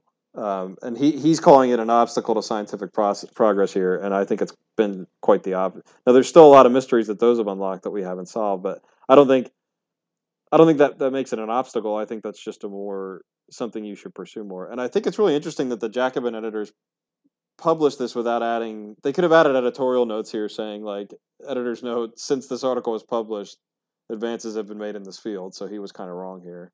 I don't know why they didn't do that. Maybe maybe they're just not as up to speed on the stuff. But How did you find that article? Uh, F- Was it from something on Twitter or? yeah, I saw it on Twitter. Um, Okay. Yeah. It just happened to. po- I was hoping to find it in like Scientific American or something like that, but um, Jacobin, does it uh doesn't O'Sullivan write for them? yeah, not not. He writes for a different publication now, but he used to do. He was like a Oh. freelancer for them. but so long. Here's an important sentence. So long as science and the questions it asks and the answers it accepts is couched in reductionist and determinist terms, understanding of complex phenomena is frustrated, and I really agree with that. Um, So, like, even all this scientific data that could have been influenced by other things, and no, nothing's solidly f- forever, is it? I mean, No, I, I, don't- I don't think so. I, I, I think I, I, I'll, I'll get to why, but I- think you have to use. Well, I don't, I don't want to spoil my ending to the article here, but you, you, have to you have to use it as a tool and not like James repeated a couple times. You have to only look at facts and rational rationality, but we kind of concluded at the end, and you even said so, James. Like you start reading criti- critiques of the stuff you're reading that's presented as fact, and you think about it a different way. So it doesn't seem the whole like the whole premise collapses that you can only look because w- how do you know what you're getting is fact, right? um, Yeah, but I think my point is that, like, I don't think anyone's arguing that skepticism towards good science is a bad thing. I think that, uh, you know, reliance on rationalism and peer researched or peer reviewed evidence based research is the best that we're going to do. I think is my ultimate point. Well, I, I'm going to talk about that, but, but it's also the that that goes back to the mystification Rose kind of talks about earlier, right? Like when how do we bridge the gap between peer-reviewed articles and something that is readily consumable by the layperson like us, right? Uh, I don't think we've scored that circle yet, but it's important. Um, and isn't he suggesting throughout there? It, a lot depends on the politicians you put in there and what they are going to. Yeah, but like I think it's kind of a straw man. I, I don't know that anyone would argue against like a healthy skepticism and critical analysis of Of anything. of anything. Right. Yeah. But we will. I, I would argue against presenting your data as something that's inarguable. But I don't think that Pinker does that. I, I don't want to keep defending Pinker, but I don't think he does that. You mean as a rule, or in this in this pu- publication you're talking about? in his book. in his book. Well, regardless of whether he does it or not, there are many out there. like yeah, that, maybe that's a better way to frame it because I don't want to keep going back to Pinker. I don't. I don't really know anything about him. Yeah, he really got book, under my skin. Yeah. Really, we didn't know that. can- we we, didn't know that at all. it wasn't obvious. It ruined my We weekend. I can woke up in my certainly- sleep a couple times. we can certainly agree that anyone presenting, you know, anything is inarguable fact without any basis for critical analysis or critique. Except That's God. wrong. Except God. so um, is another, and here's where he starts to out himself as a Marxist, right? Failing to approach the complexity of such systems, reductionism resorts to more or less vulgar simplifications, which in the prevailing social climate become refracted into defenses of the status quo in the form of biological determinism, which claims that the present social order, with all its inequalities in status, wealth, power, between individuals, classes, genders, and races, is given inevitably by our genes, right? So Oh, tell me about where he refers to This- where I think people. this is specifically a Daw- an anti-Dawkins argument. This whole tell me, No. tell me where Rick when he was talking about. Oh, I just had a thought. yeah, the I- in vitro. That's no, no. of When he was, they wanted him to do a study on IQ as it applies to race, and he cut kind of his back up about that. Yes. There- So I don't. Uh, yeah, he, I think he's he's grouping Dawkins in with a with a large a criticism of a larger group of people. I don't know that he's specifically going after Dawkins here. But I, I, I Well, the- more, go ahead. The only reason I bring that up is because this this uh, like genetic based IQ question is apparently the axis upon which him and Dawkins contentious relationship sort of is Dawkins a Caucasian? sourced. He yeah. is. Okay. British. Yeah. Yeah, uh, Dawkins has published such um, such light reading Uncle Den as the God Delusion. Uh, Mhm. He's attempted. He's he suggested that if they just flew over war zones in the Middle East and dropped his books about atheism on the populace, that the wars there would end. Um, and and shit like that. James, what was the thing I- about the? I'm not going to defend Dawkins. What was the thing about the? Uh, the, the was he talking about contrails or? Dawkins? I don't think so. I thought he had a thing about contrails. What is Dawkins known for? Like, if a guy on the street knew of him, what, what would you say? Tell he me. about- created the he created the idea of are you familiar with like online the word memes have you ever heard that uncle Dan? yeah, sure. Yeah. so so he created the sociobiolo he's a sociobiologist he created the idea of memes and, and his his his research is basically evolutionary sociobiology that just as physical traits are inherited chemically through DNA and its expression so are social attributes. And they they are passed through generation to generation as these things called memes which are similar to genes. They're the social construct that evolves and passes generation to generation. Um, and he believes that's linked to dna and has all this research to it but he's also an obnoxious avowed atheist who is probably also like Christopher Hitchens, a giant Islamophobe.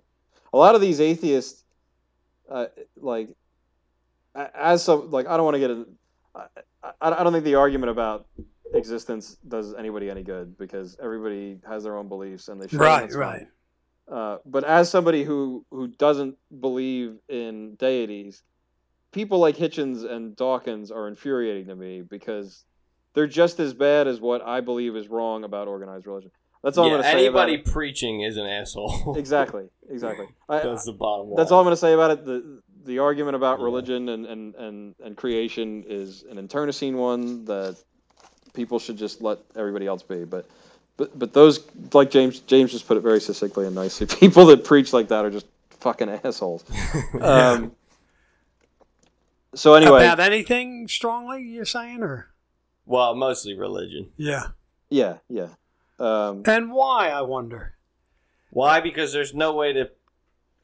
Well, we'll dive. It's getting into. No, but but I mean, if they think it's right, and I'm not standing here waving the flag for Catholicism either, but you have to think about if they're thinking it's the right thing that they're supposed to do, then maybe they're not assholes. I mean, these kids that walk around with the black, the white shirts and the black backpacks. No, and- I mean people do a lot of things thinking they're right. I still have the ability to call them an asshole. Yeah, but well, I, I- yeah, but I don't know if that's hundred percent accurate. Only because they're doing what they think is right, just because they're wrong. And yeah, but they're doing what they think is right is directly harming other people. well, Yeah, if you don't what- answer the door, or if you, you know, like they're foisting their behavior on other people who don't want any part of it. and But it's I- usually it's usually dis- disguising a larger uh, virulent outlook on life like hitchens and dawkins are huge atheists but they direct most of their ire at islam more so than they do at the christian or any Jewish other religions. organized religion. Um, no, and and they're saying no um, we think they're all shit just islam's worse which is bigoted that's stupid and fucking Yeah, yeah. um and Are and, and then and then others that with it, preach what's that Or they are that transparent about Islam? They absolutely are. Yeah. Bill Maher's another one. He, he's like that too. Uh, yeah, yeah, I, I know. I've heard him. Uh, but but the, I, I think there's a specific type of religious person that will say my way is the only way, and they act bigoted to other things. And I, think that like bigotry is kind of what James and I are going out against when we say you shouldn't be telling other people what to do, because usually, usually you're you're using your philosophy to masquerade as a righteous person when in reality you're just a piece of shit bigot that shouldn't be and the, speaking. diff- the drawing, the the dividing line there, and what makes someone a prick is foisting that on someone else who doesn't want it. You can believe whatever you want; it doesn't make you an asshole. But, But let's take, for example, like Shawn Bradley and these, um, uh, like the Brigham Young kids, when they have to do this missionary work. Remember Shawn Bradley on the Yeah, right, right. And, he- and they and, and Andy Reid, I think they had. right. D- are they assholes or uh, I don't know that that's what I they. yeah, I, I- I think so. I, I- I think I like proselytizing. 100% think so. I mean, yeah. they're told that they, they're growing up thinking this is what you're supposed to do. I don't know if you yeah, can- but at a certain point, you're able to think critically for well, yourself. no, or, yeah, you know, no, I- yeah, we're, we're gonna get really off the rails. I know, like, I know. You- you, uh, This is why I here's my philosophy on that on proselytizing and missionary work if you're if you believe if you believe that you're trying to spread your word you don't need to do it you don't need to do it um, explicitly. If you go and help people and people see the way you're behaving they'll probably want to ask you what your beliefs are and would like to learn from you that way. You don't need to go to them and tell them this is i'm here be, i'm here not to help you out i'm here to help you out but i'm also here to help to convert you into what i believe yeah, yeah. Well, Uh, Carson Wentz. I'm thinking of Carson Well, Wentz. and let's be honest, with those types of people, they're there chiefly to convert people, not to exactly. help people. Yeah, they're, and and they're they want to get the moral high. ground. Anyway, yeah. I- I Uh, don't know if unlike Carson Wentz, who just is just about what you just described, Andrew. You know, he's doing these things like he went to Haiti after the season, and then he went back in a couple of weeks, and now he's got this foundation, and he doesn't uh, he doesn't do any preaching over there. He's just going to build a ball field. Right. He's not looking to Right, exactly. That's and the like you said, these people will then go, "Hey, what kind of religious belief is he?" Rather than him trying to, what's this all about? Why are you doing? Yeah, rather than yeah, as you say, foisting it. which is almost like an in kind trade. It's not. It's a transaction. It's not charity, right? Like I'm, Right, I'm doing right. this for you, but then in return you need to convert, which is Right. Anyway, um, Well, back- I'm the only one who has told the, the Jehovah's, like, why don't you people mix it up? Like, I actually invited them in, and I was saying, why don't you wear like plaid or something? And the kid, they don't, they don't know what to say to you. And the guys there, what do you mean? I go, well, every time people walk down the street with the black backpacks, the black pants, and white shirts, everybody's drawing their, their curtains and, and running behind a closed door, trying to. Well, I think it's a fair point. Like, I, I'm sympathetic for the people who are indoctrinated as children. Yeah, yeah. But I think it still is not right what they're doing. But the girl that was on the, the King of Queens, I mean, it took her a long time to realize, and she was a fully grown adult. Yeah, and, I, and I'll defend that when she was doing those things as a as a Scientologist and proselytizing, she that was wrong. Okay, She but shouldn't have been she didn't think that. Like But it she doesn't didn't, matter, no, but my point is saying she didn't think this is wrong, but I'm going to do it anyway. right? She, she, you know, she That was. has no bearing on how I view the behavior. It's still wrong, whether she whatever her viewpoint is. yeah, yeah, yeah, yeah. See, I don't. I'm more open minded with that, Uh, disregarding religion altogether, but just a an idea that a person has and they're behind it because they think it's right. You know, the, the the area comes into with you guys when they try to convince you that Right. they're right. Yeah. right. So anyway, I want to get to the, the part where he, he starts to talk about ethics, and he talks about um, the mothers, babies born to mothers in poverty. So so he begins on in vitro fertilization, right? Right. So, um, Does he think that's wrong? Uh, I was trying to gather from. I, I, I think i i it's kind of a, a, a, a warped, I shouldn't say warped, a similar to the argument I was making about people paying for in vitro a few episodes ago when there are babies that need to be adopted. Um, yeah, yeah, yeah. uh, but it's a different it's a different slant. That's that's a better word than warped. It's a different slant to the argument. So he's saying, um, we Now I'm gonna I'm gonna criticize him here, and even though I agree with what he's saying, because he does what I was criticizing Pinker for doing last week, which where he says, "I note that there is a several-fold greater chance of a baby not surviving if it is born to a mother in poverty." So he kind of takes a turn on a dime, and he's being very didactic and and measured in everything that he's saying, and then he pulls up a statistic or a, a, prob- a statistical probability without citing it or no, I agree with it. I think it's there but he he's being kind of polemic here. Like he he's just he's being rhetorical more than he is scientific. I think, which I, don't know why he decided to take this turn, especially with something as hot button as this. And he says um, what again, Andrew? What, what was that? Uh, what was the, what, what was the statement he made about coming from poor? I remember reading that a yeah, couple times. If you're if you're if you're born to a mother in poverty or to the or to the working class, the poor working class, you have a harder chance of surviving than if you're born to a wealthy or upper middle class mother. So right. He's and saying, you have to be wealthy to involve yourself in in vitro, is what he was saying. Which yeah, is, right. If you if you want to save babies, we should dedicate more resources not to studying how to make in vitro better, but how to rear these children in, uh, or how to bring up children in these situations healthily without a risk of death. Yeah, which I totally agree with. I just I kind of object to the way he he kind of turns on a dime and starts talking about it in in more of a it's not anecdotal because he's but it's more like rhetorical and uh, like path uh, like he's using pathos instead of uh, a logical argument here. Um, then he starts in, in vitro is just for rich people. Is that a, is that a in vitro fertilization is a method you, which is would, would, you say that's a, a, a, true statement though? Well, that's what uh, he's saying. Yeah, that's not, that's what I'm asking. Are you probably very true in 1984? Right? When I hear about it, like ten grand and all this, I mean, I don't know, but I only hear and I think, how could somebody in a in a poor neighborhood afford that at all? Yeah, exactly. Uh, probably I, even more so, right? When it was fairly new in the 80s. Yeah, yeah, that's right. And and the other thing is can they afford adoption though, Rick? Like you're saying, isn't yeah. that? No, right, right. I, I, I don't yeah. know. That's another problem with. Yeah, that's another problem with the. Yeah. and he goes in the next paragraph. He starts talking about. Um, he gets into sort of ethical consumption, like doing any kind of science in a militaristic society will ultimately benefit the military, which is, I don't know if it's something we should be worried about.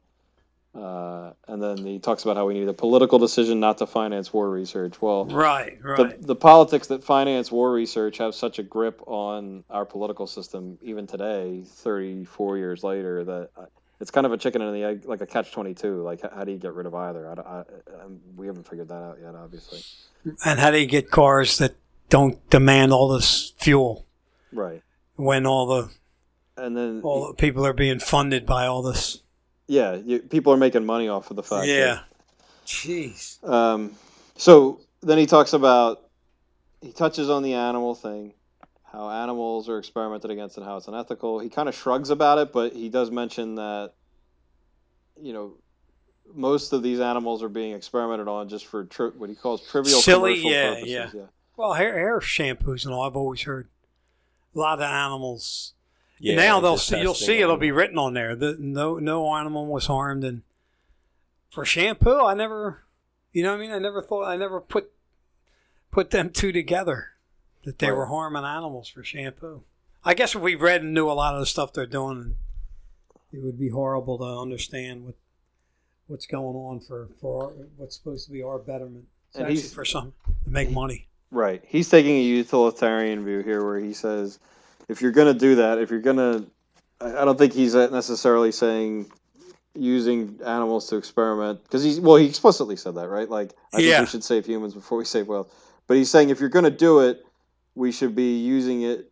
We should make it a worthy effort where you're using new drugs to provide benefit to society and not for little vanity, trivial commercial products, like, which I think I'd, I'd probably agree with. But yeah, so in the concentration camps, they were experimenting on the people that were in there. Yep. Is that what you're saying? Oh, okay. I, I, I didn't know that either.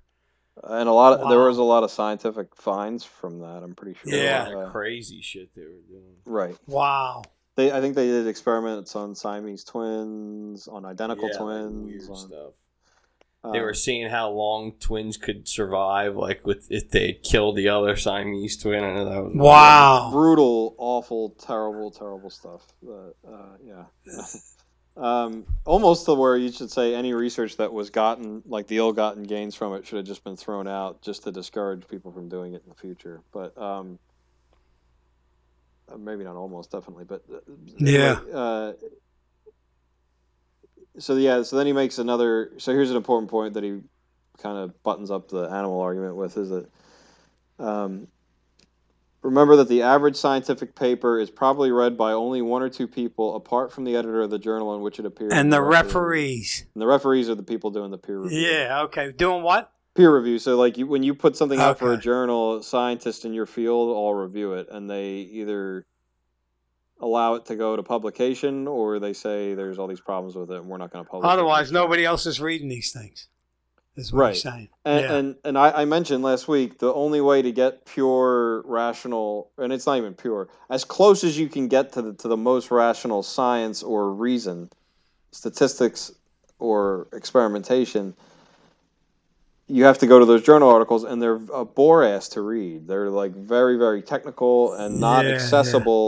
Accessible, mystified to broader audiences. So how do we get that? to where you're not selling books, but you're also To- making it easily communicated to everybody else. That's I don't Yeah. know if I have the answer to, but like like these uh, surveys they send, everybody goes, oh, "I'm not going to take the time to do that." Where they're asking, "How did you enjoy your stay at the hotel?" and you go, "Ah, forget that." Yeah. yeah, You know, but you should really. I mean, you really, and I try to, but you should because how else are they going to learn and improve? But um, everybody's got to make a buck out of it. right, right, exactly.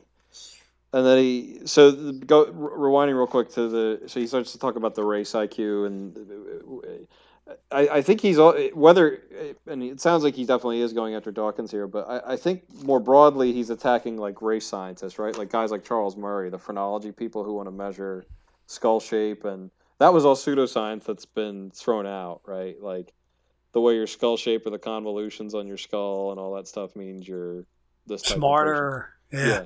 Um, I think Like the Twitch fiber. Remember, Jimmy Greek got in trouble for right. yeah. mentioning, yeah, the high Twitch fibers they have allow them to jump higher and run faster. So I think he's saying the danger. This is going back to his ethics of it, right? Like there are some things that we shouldn't study because if we do, we give ammunition to these groups that are going to use it for nefarious means. Um, and and when he talks about a phenotype susceptible to genetic measurements, he's directly going after Dawkins there, James. Uh, Mhm. uh, He's all but saying in some of them things there when he got into the ethics is that we shouldn't even do this.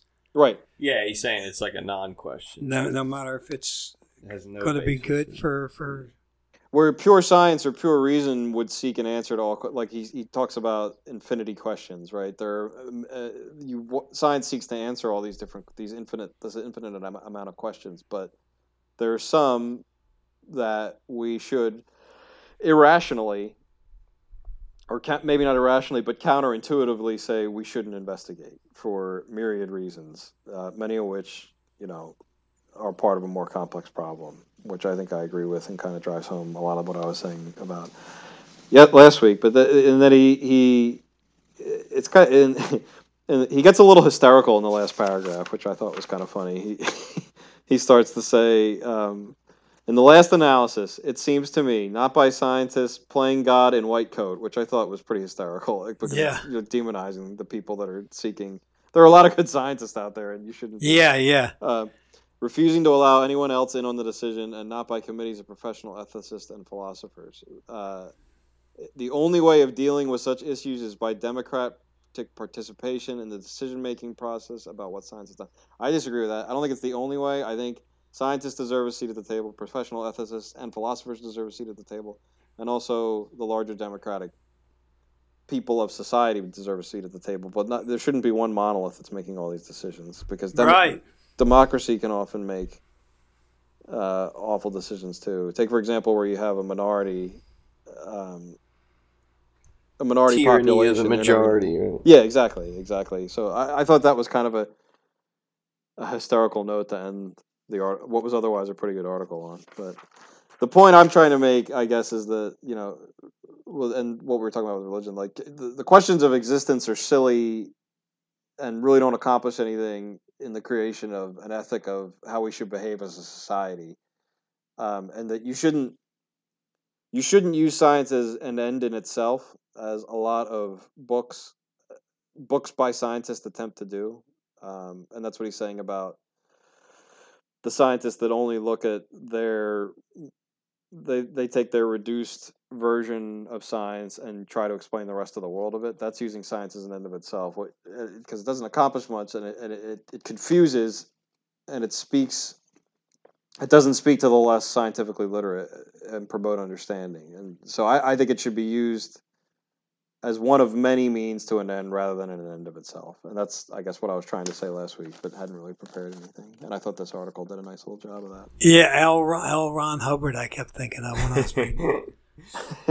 I'll say that uh, I think we probably agree on basically everything. I mean, I, I don't really see anything that discredits our discussion last week. I think there's a lot of parallels. In fact, I think we've come a long way. Like when he talks about the in vitro stuff, he points to research, right? He talks about several fold greater chance of a baby not surviving. He points to research and then using that, basing his decision off that, he comes to a conclusion about the best form of action. I don't see any difference between that and what Pinker does when he points to research and then he comes to this conclusion that government should play a larger role in investing in education, infrastructure, healthcare, all that stuff. I think there's a lot of parallels between this guy who wrote something like 17 pop science books and Pinker. Now you can argue with the ideologies that support them or what they sort of push forward. But I think there's a lot of parallels there. No, there these are. guys been known to clash with each other. No, no, but no. I'm sure they would. Uh, there are uh, there, and and that's exactly why I picked this. Right. That's that's why I wanted to find something from Scientific America because I knew there would be parallels. I, I I mean to say that Pinker wants to use science as as an end, right? Like he doesn't recognize the limit to it in that perception has a great deal eh, to do in how people feel and I think and I don't want to keep defending Pinker. I think that his whole position acknowledges the need for skepticism and critical analysis. I don't think I think it's a mischaracterization to say that he is espousing like pure scientific based decision making. Well, I, I think he does though when he says that when he when he extracts the philosophy from his data that people are happier where they are in a developing country because that that that idea or that conclusion serves his ideology, which is neoliberalism.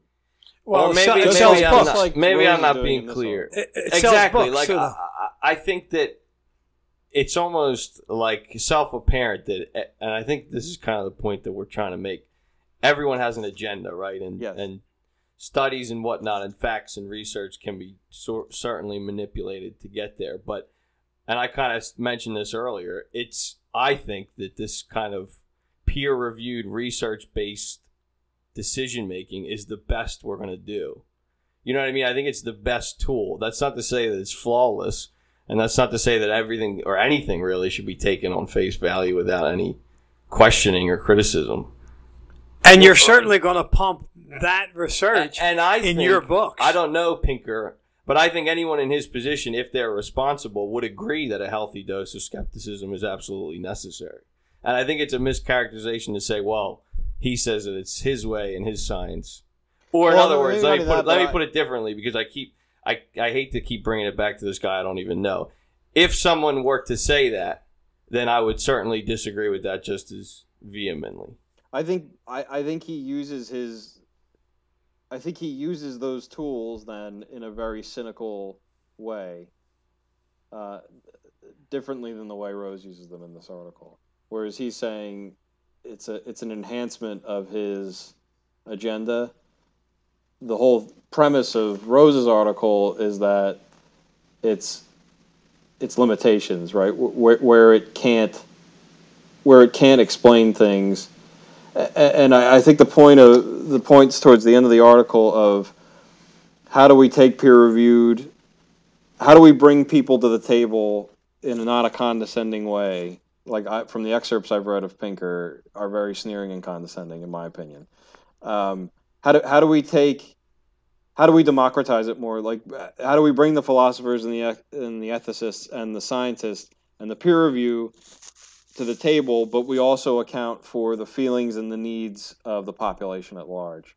Uh, how do we marry all those? And I don't have an answer for it. How, how you because anytime you see an article in a in a in a popular publication about a study, it's always like, oh, they found this out in a study. Whereas if you were to actually read the language of the study, it's probably like there's a sixty percent chance that X could occur given these. It's not a. It's it's not a entirely conclusive, and people need to understand that those findings aren't entirely conclusive, right? And one, one alcoholic drink a So- day. I just heard the other day. Remember how they said, yeah, it goes back and forth all the time. yeah, if you if you had the equi- equivalent of one drink a day, it it allows you to live longer. Now they're saying not so. right. Yeah, so I guess I should say that I agree with that. I think that's an important issue. And again, I don't want to keep bringing it back to Pinker. anyone that anyone that would disagree with that, I think would be like you're saying, cynical and disingenuous. I can't say whether Pinker does that or not. I don't know anything about him. Uh, I, and I don't know if he's ever published a sort of treatise on the necessity of skepticism, but I don't think it's I don't think it's necessarily a bad thing. And certainly the Steven Rose doesn't disagree that you know publishing these pop science books is a fair way to sort of provoke the discussion. Right, and I well, and I I went at him a couple times. Right, he got too anecdotal and too hysterical at points in it for what would be a scientific article. This is more of like a, a polemic than it is. Just like he says, there's a high, high there's uh, with scientific experiments, they start out with a hypothetical, right? Right, And then everything they do is geared, just like I always bring it back to sports, but when the referee calls it a goal, then they look at the replays and it has to prove to them that it's not. They always say, "What was his call?" Because that's did he call it a goal or not? He did call it a goal. Okay, then then what they're looking for now, they're assuming that it is a goal unless they see something that tells shows them totally Demonstrative opposite. Evidence, right. Yeah. There are, I will say, in my line of work, points where you have to make extrapolations without data because you don't have anything else, and you have to use judgment. And In your your judgment- work, right? yes, yes. Yeah. and you have to use your judgment is informed by your past experiences and data, but they are taken the, the, the judgment calls are, are made in the absence of data, and uh, it's important. So- When I was driving down the road today, I was thinking of you, Rick, because of your career. They are digging up this main road out here, and I thought, is that because they're building them new townhomes, and the sewers will not accommodate now the extra load? Uh, would it seem like that's the reason for? They've been digging up this street for months. if they planned it correctly, no, but it could be just that that pipe was old and they needed to replace it. Okay, Yeah, just because of the extra influx of water. right. Yeah, it could have been Okay. any number of things, but yeah. I'll be interested. Uh, I'll read this other one, Factfulness, too. That's kind of perhaps like a more And the other level-headed book. take on this stuff. Like and this- Nomad, Nomad Yeah. Land. Uh, and I think that one will get into an interesting discussion that won't be political at all, but more along the lines of. And Rick, I think you'll have some thoughts on this, but like something like Nomadland, where these people, you know, through whatever circumstances, are not at all prepared for retirement. Well, yeah, no, that's it. Oh, I mean, that will get political, but I think we'll all be on the same page. Well, no, no, no, because I, don't. I want to frame it in a way that's like when you know what the rules of the system are, or people moving forward, maybe like what could have been done differently. Even if we agree that the rules of the system are unfair, how can we then like convince people to look out for themselves despite the injustices and I, I'm not I'm not Only through a financial advisor. well, yeah, I don't want to get into that either. But my point is being like when I read a book like Nomadland, first of all, you're you're like, this is awful and sad that these people have to deal with this, and then a part of me is also like, but it's also a glaring point that no, and I said this to my dad before. It's like there's this idea that no, it, the truth is that no one is coming to save you, and you could be like mutually exclusive and say, or I'm sorry, it's not mutual. You, you can hold two things, accept two facts at once. That the way things are is awful and it's terrible that these people have to deal with it, and also accept the reality that this is where the cards lay, and how do we plan and put things into place to make sure this doesn't happen to us. Does that make sense? Is Yeah. that yeah, that's- yeah. coherent? But when, really, when it relates to that too, I think uh, some a lot of people just think, well, how much do I really need? Well, and or it's always like we'll do it tomorrow, leaving aside all the catastrophes and whatnot that can happen along the way Yeah. for people who don't deserve. Have you seen that commercial with the guy where he's like bringing? Yeah, this- there's all those Why didn't I start this earlier? Yeah. yeah. But but it's like this idea of yes, the cards are stacked against you, and we can fight those injustices while also no like accepting here's what you need to do to make sure that you don't end up Right. working 12 hour shifts at Amazon at 75 years old with a bad knee. Like like a hurricane. That's there was a there is a just a quick one of the fulfillment centers in Pennsylvania. The inside of the warehouse got to like 105 degrees, and the management was concerned that there would be product theft, so they wouldn't open the the doors to the Mm. warehouse. Instead, they brought in this like uh, mobile medic medical unit for anyone that would pass Wow. out just to treat them. talk about yeah. The, talk So about the like opposite of being Directly the fear the of pro- opposite of being proactive. Yeah, yeah. Directly the fear of product theft, like prioritized over human. There, there was a factory in North Carolina that a chicken factory, and the guy was had, was experiencing the owner. It was a single owner of this plant, and experiencing theft out the wazoo. Yeah. So he changed the exit signs. This was I, I heard this at a safety seminar, so that the people couldn't scoot out and stick stuff in their car. And there was a fire, and I don't know, thirty-two people died or That's something. terrible. Yeah, And it, we talked a little bit about it, Rick, once before. Well, we talked a little bit about that movie, The Big Short, where it was like these guys were profiting off of uh, a complete crash in the economy. Mhm. And I don't want to get into like an ethical issue, but it's almost like you can at once hold that the system is stacked against you and unjust, and also put yourself in a position that you benefit and make sure you're not directly suffering right. from the injustices. But I don't know that We- they were protagonists. No, no, no. I'm not saying they're Yeah. protagonists, but I, I and we talked a little bit about foreclosures, like waiting for a, a, a, a recession in the housing market to buy a place. They're very similar things. When you short the market and you're waiting on to buy a house from a foreclosure or whatnot, and I think it's an interesting dilemma where you can accept that that's the circumstances that made this possible are wrong, and also benefit from it, and make sure that you're not the one suffering from it. But they were 105 degree temperatures. And they in the case of- this met- and then we'll we'll still buy from Amazon. Yeah. right. So well, there's part the, the problem, he, he actually touches on ethical consumption at one point. Rose does, but uh, the the we should also point out that the people in the Big Short were actively working to. Um, To crash the stuff. yes, so Yeah. uh, th- that's important Not to all of them, and that's not necessary to profit from it. Say Like you could, sh- you can short the market without having to root for it, or without actively moving it to crash. Put but that they way. did in that case. Like the the one libertarian, the Christian Bale character was actively moving. To, But uh, Steve Carell's character was was Yeah. trying to tell people like this is happening. You people are morons. it's a narrative. He wasn't that cute in real life. Let- let's No, no, well, It's of a narrative course. decision by that movie that I disagree with. But but but anyway, yeah, no, he he touches on ethical consumption when he talks about how anything that you do in a militaristic society will be in furtherance of the military. Like the military will eventually grab. It. So like yeah, there's a saying that there's no ethical consumption in cap in a capitalist system, and uh, I, I think you should do your best to avoid. Uh, making those consumption decisions when you can. Consumption is a different problem that really doesn't ever get touched on. But um, you should also be aware that any dollar you spend in the system is is ultimately going to get recycled into something that you'd probably make you rich. So, yeah, like at Um, some point, somebody's suffering for the benefit that you've gotten. but you could still make things that aren't directly.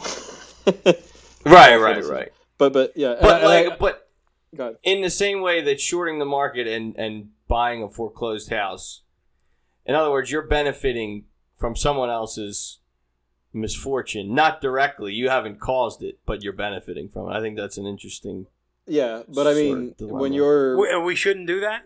No, no, I'm saying you should. Yeah. There's a I'm difference saying that between it's buying a house that was foreclosed upon that you didn't, you weren't, you weren't betting on was going to foreclose, right? Correct. Yeah, yeah. yeah. No, I- I'm not. I'm not defending anyone that would deliberately try to crash the market. Yeah. Um, and and I, I also recognize the irony in using a a very unscientific article, uh, even though it had sort of a didactic academic approach to. I, I wanted to find something better than this, but this just kind of I kind of fell into it and thought it was. Well, I think there's good philosophical sort of implications from it too. yeah, yeah. Um, And it- it I thought I thought I hope I did a good job of pointing out what I disagreed with in it, but um, or what at least what I thought was kind of phony or, or Yeah, and I hope, uh, like, I wanted to step away from defending Pinker and just make it clear that, like, I- I'd rather look at the content of what he said or or the content on its own than I don't know anything about the guy and God knows. I, I wanted to know that what I read, and that was I. It took me three reads on that thing, but I pretty much Well, there's a tendency in these sort of academic journals to, to come across as being objective. more high, yeah, highfalutin. I mean, talking about nine dollar college words, I had to keep. It was almost like Dianetics, where I had to keep looking at these references. What the hell does that mean? But I think I got the basis of it now. you, that you you've got it. You got it better than I did. I think from hearing you Yeah, react yeah. to everything. So yeah.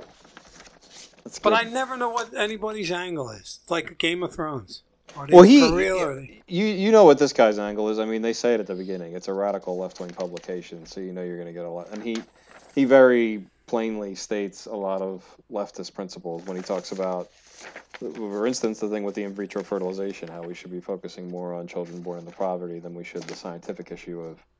Uh, but don't you feel like you guys could write something that's totally non-prejudiced towards ideas that you have in your head, or is it not possible? I don't Absolutely think not. it's possible. it's not It is- possible. No. That's what even, Hunter Thompson said. even said. subconsciously. Right, exactly. Every you're you anything you would produce is a, is a sum total of all your It's a meme. experiences and biases. It's all about memes. We're That's here for them dank memes. Hunter Thompson said, "If you want objective journalism, stick to box scores. That's the only way you'll get it." Yeah. yeah, I think we can all agree. Uh, a healthy skepticism in all things in life is probably not a bad thing. Yeah. Are some people more skeptical than others? Yeah, well, that's definite. Like inner city versus. Uh, I don't know about that, No. but I'm Some gonna bring people it are- back. I'm going to deliberately and not hatefully bring it back to Pinker one last time, and that I, I think his politics are rotten, and I think he was hiding behind rationality, and that's my big issue with him. and that could be perfectly true. I, I wouldn't be able to. So, Just- How say. about Hunter S. Thompson? How about him? What What were his ideas and stuff? I mean, I know you told me some crazy shit. He was nuts. Yeah. Yeah. Uh, he, I think he was he was kind of all over the map. Uh. Was he genius nuts though? He was. I think he was a genius. I think he was Genius his writing level was writing. His writing is like even technically is just beautiful. some of the stuff he was coming up with when he was like 16 is like better than Yeah. you know some of these authors' entire bodies of work. He, he's certainly one though when we're talking about somebody you have to separate the person from the work. E- even though it's kind of almost inex- inextricable with him uh, was a bastard in, many parts Yeah, of his yeah. personal life. Uh, yeah, Like if you knew him or he was your neighbor, you think he would you would have said, "Nah, that guy's nuts." he probably offed himself because he saw the me too thing coming. If you want my opinion. Uh, but um, yeah no his neighbors there's some there's a few documentaries about him where they talk to his neighbors in aspen and it, it was very uh, sort of like the relationship my dad has somewhat with his crazier friends who like they drive you nuts but you love them to death kind of thing Yeah, yeah. uh, or maybe the relationship other people have with my dad but but um Right. I was thinking. but uh, yeah, no, I he yeah very hi- his politics were all over the map. He was very pro. He he wanted like I think he wanted the trend towards socialist workers' rights, like sort of like what Chomsky advocates for, which is called anarcho syndicalism, which is just like workers' guilds control everything and there's no money and. I, you know, I, I'm not going to weigh in on the merits of that, and I don't even know if that's what he was thinking. But he he, he was very left wing in his thinking of that, but with an extreme distrust of authority and the government. And how you square that circle, I don't know. If you're going to submit yourself to like a collective good where everybody's working together and there are a lot of, I don't even know if there are rules. It's sort of like the libertarian left, right, James? If you're familiar with that. Because um, he that, that gun rights. Chomsky, was... Chomsky on on that Wikipedia was was. Uh, I I don't follow all these buzzwords, but he was listed as a libertarian something liberal libertarian or authoritarian or something. Yeah, well, uh, if we didn't do anything left, else, yeah, if we didn't do anything else, we discussed yeah. Bobby Ketch in the same sentence as Hunter S. Thompson. That's uh, pretty good. God, yeah. we get into these diatribes. We're at two two fifteen, just about. Um, go ahead, Rick. I think I cut you off. Oh no, I was just gonna say he he was very uh, anti. He's very pro Fourth Amendment. He didn't want illegal searches. He didn't want the government coming in. Uh, he was very pro drug, pro gun. He was a member of the NRA. Uh, weed? His, how about weed? Oh, extremely pro weed, pro LSD, pro cocaine. uh, Pills versus pot. You got to watch that CNN report. Oh boy. On Netflix, yeah, with the Doctor Gupta. Sanjay Gupta. Yeah. Yeah, yeah. But uh, but he certainly had an uh, an honest. No one would accuse him of not being honest in any of his takes. I'd say, right, James? Yeah. Yeah. he wrote a letter. You, uh, a friend had asked him for advice, uh, and he wrote this letter. I, and I forget the, how it became known, like what title was given to it. But he was like 21, and this letter is the most like intensely insightful and beautifully written sort of essay on like what it means. It, it's how to be a man, but really you can remove the gender from it, and it works just the same. Like sort of what drives people and why we yeah, no, that one you, you found that one on your own too. Yeah, that was yeah, that was awesome. It's like it's kind of like why we do things that we don't want to do, and, and why I, you shouldn't surrender to something right. that's you consider to be mediocre. Uh, right. Yeah. Oh, another monster episode from the Lion's Den. I forgot to mention a couple times. You can reach us at in the Lions Den podcast at gmail.com. Send us any questions, concerns. Oh, please. Steve Rose criticisms. Or Steve yeah. Pinker criticism. hate, hate mail for Steve Pinker. I won't be offended, I promise. Again, it's in the Lions Den podcast at gmail.com. Our Spanish. I want to say buenas noches to our fans in Argentina. And thanks so much. Woo!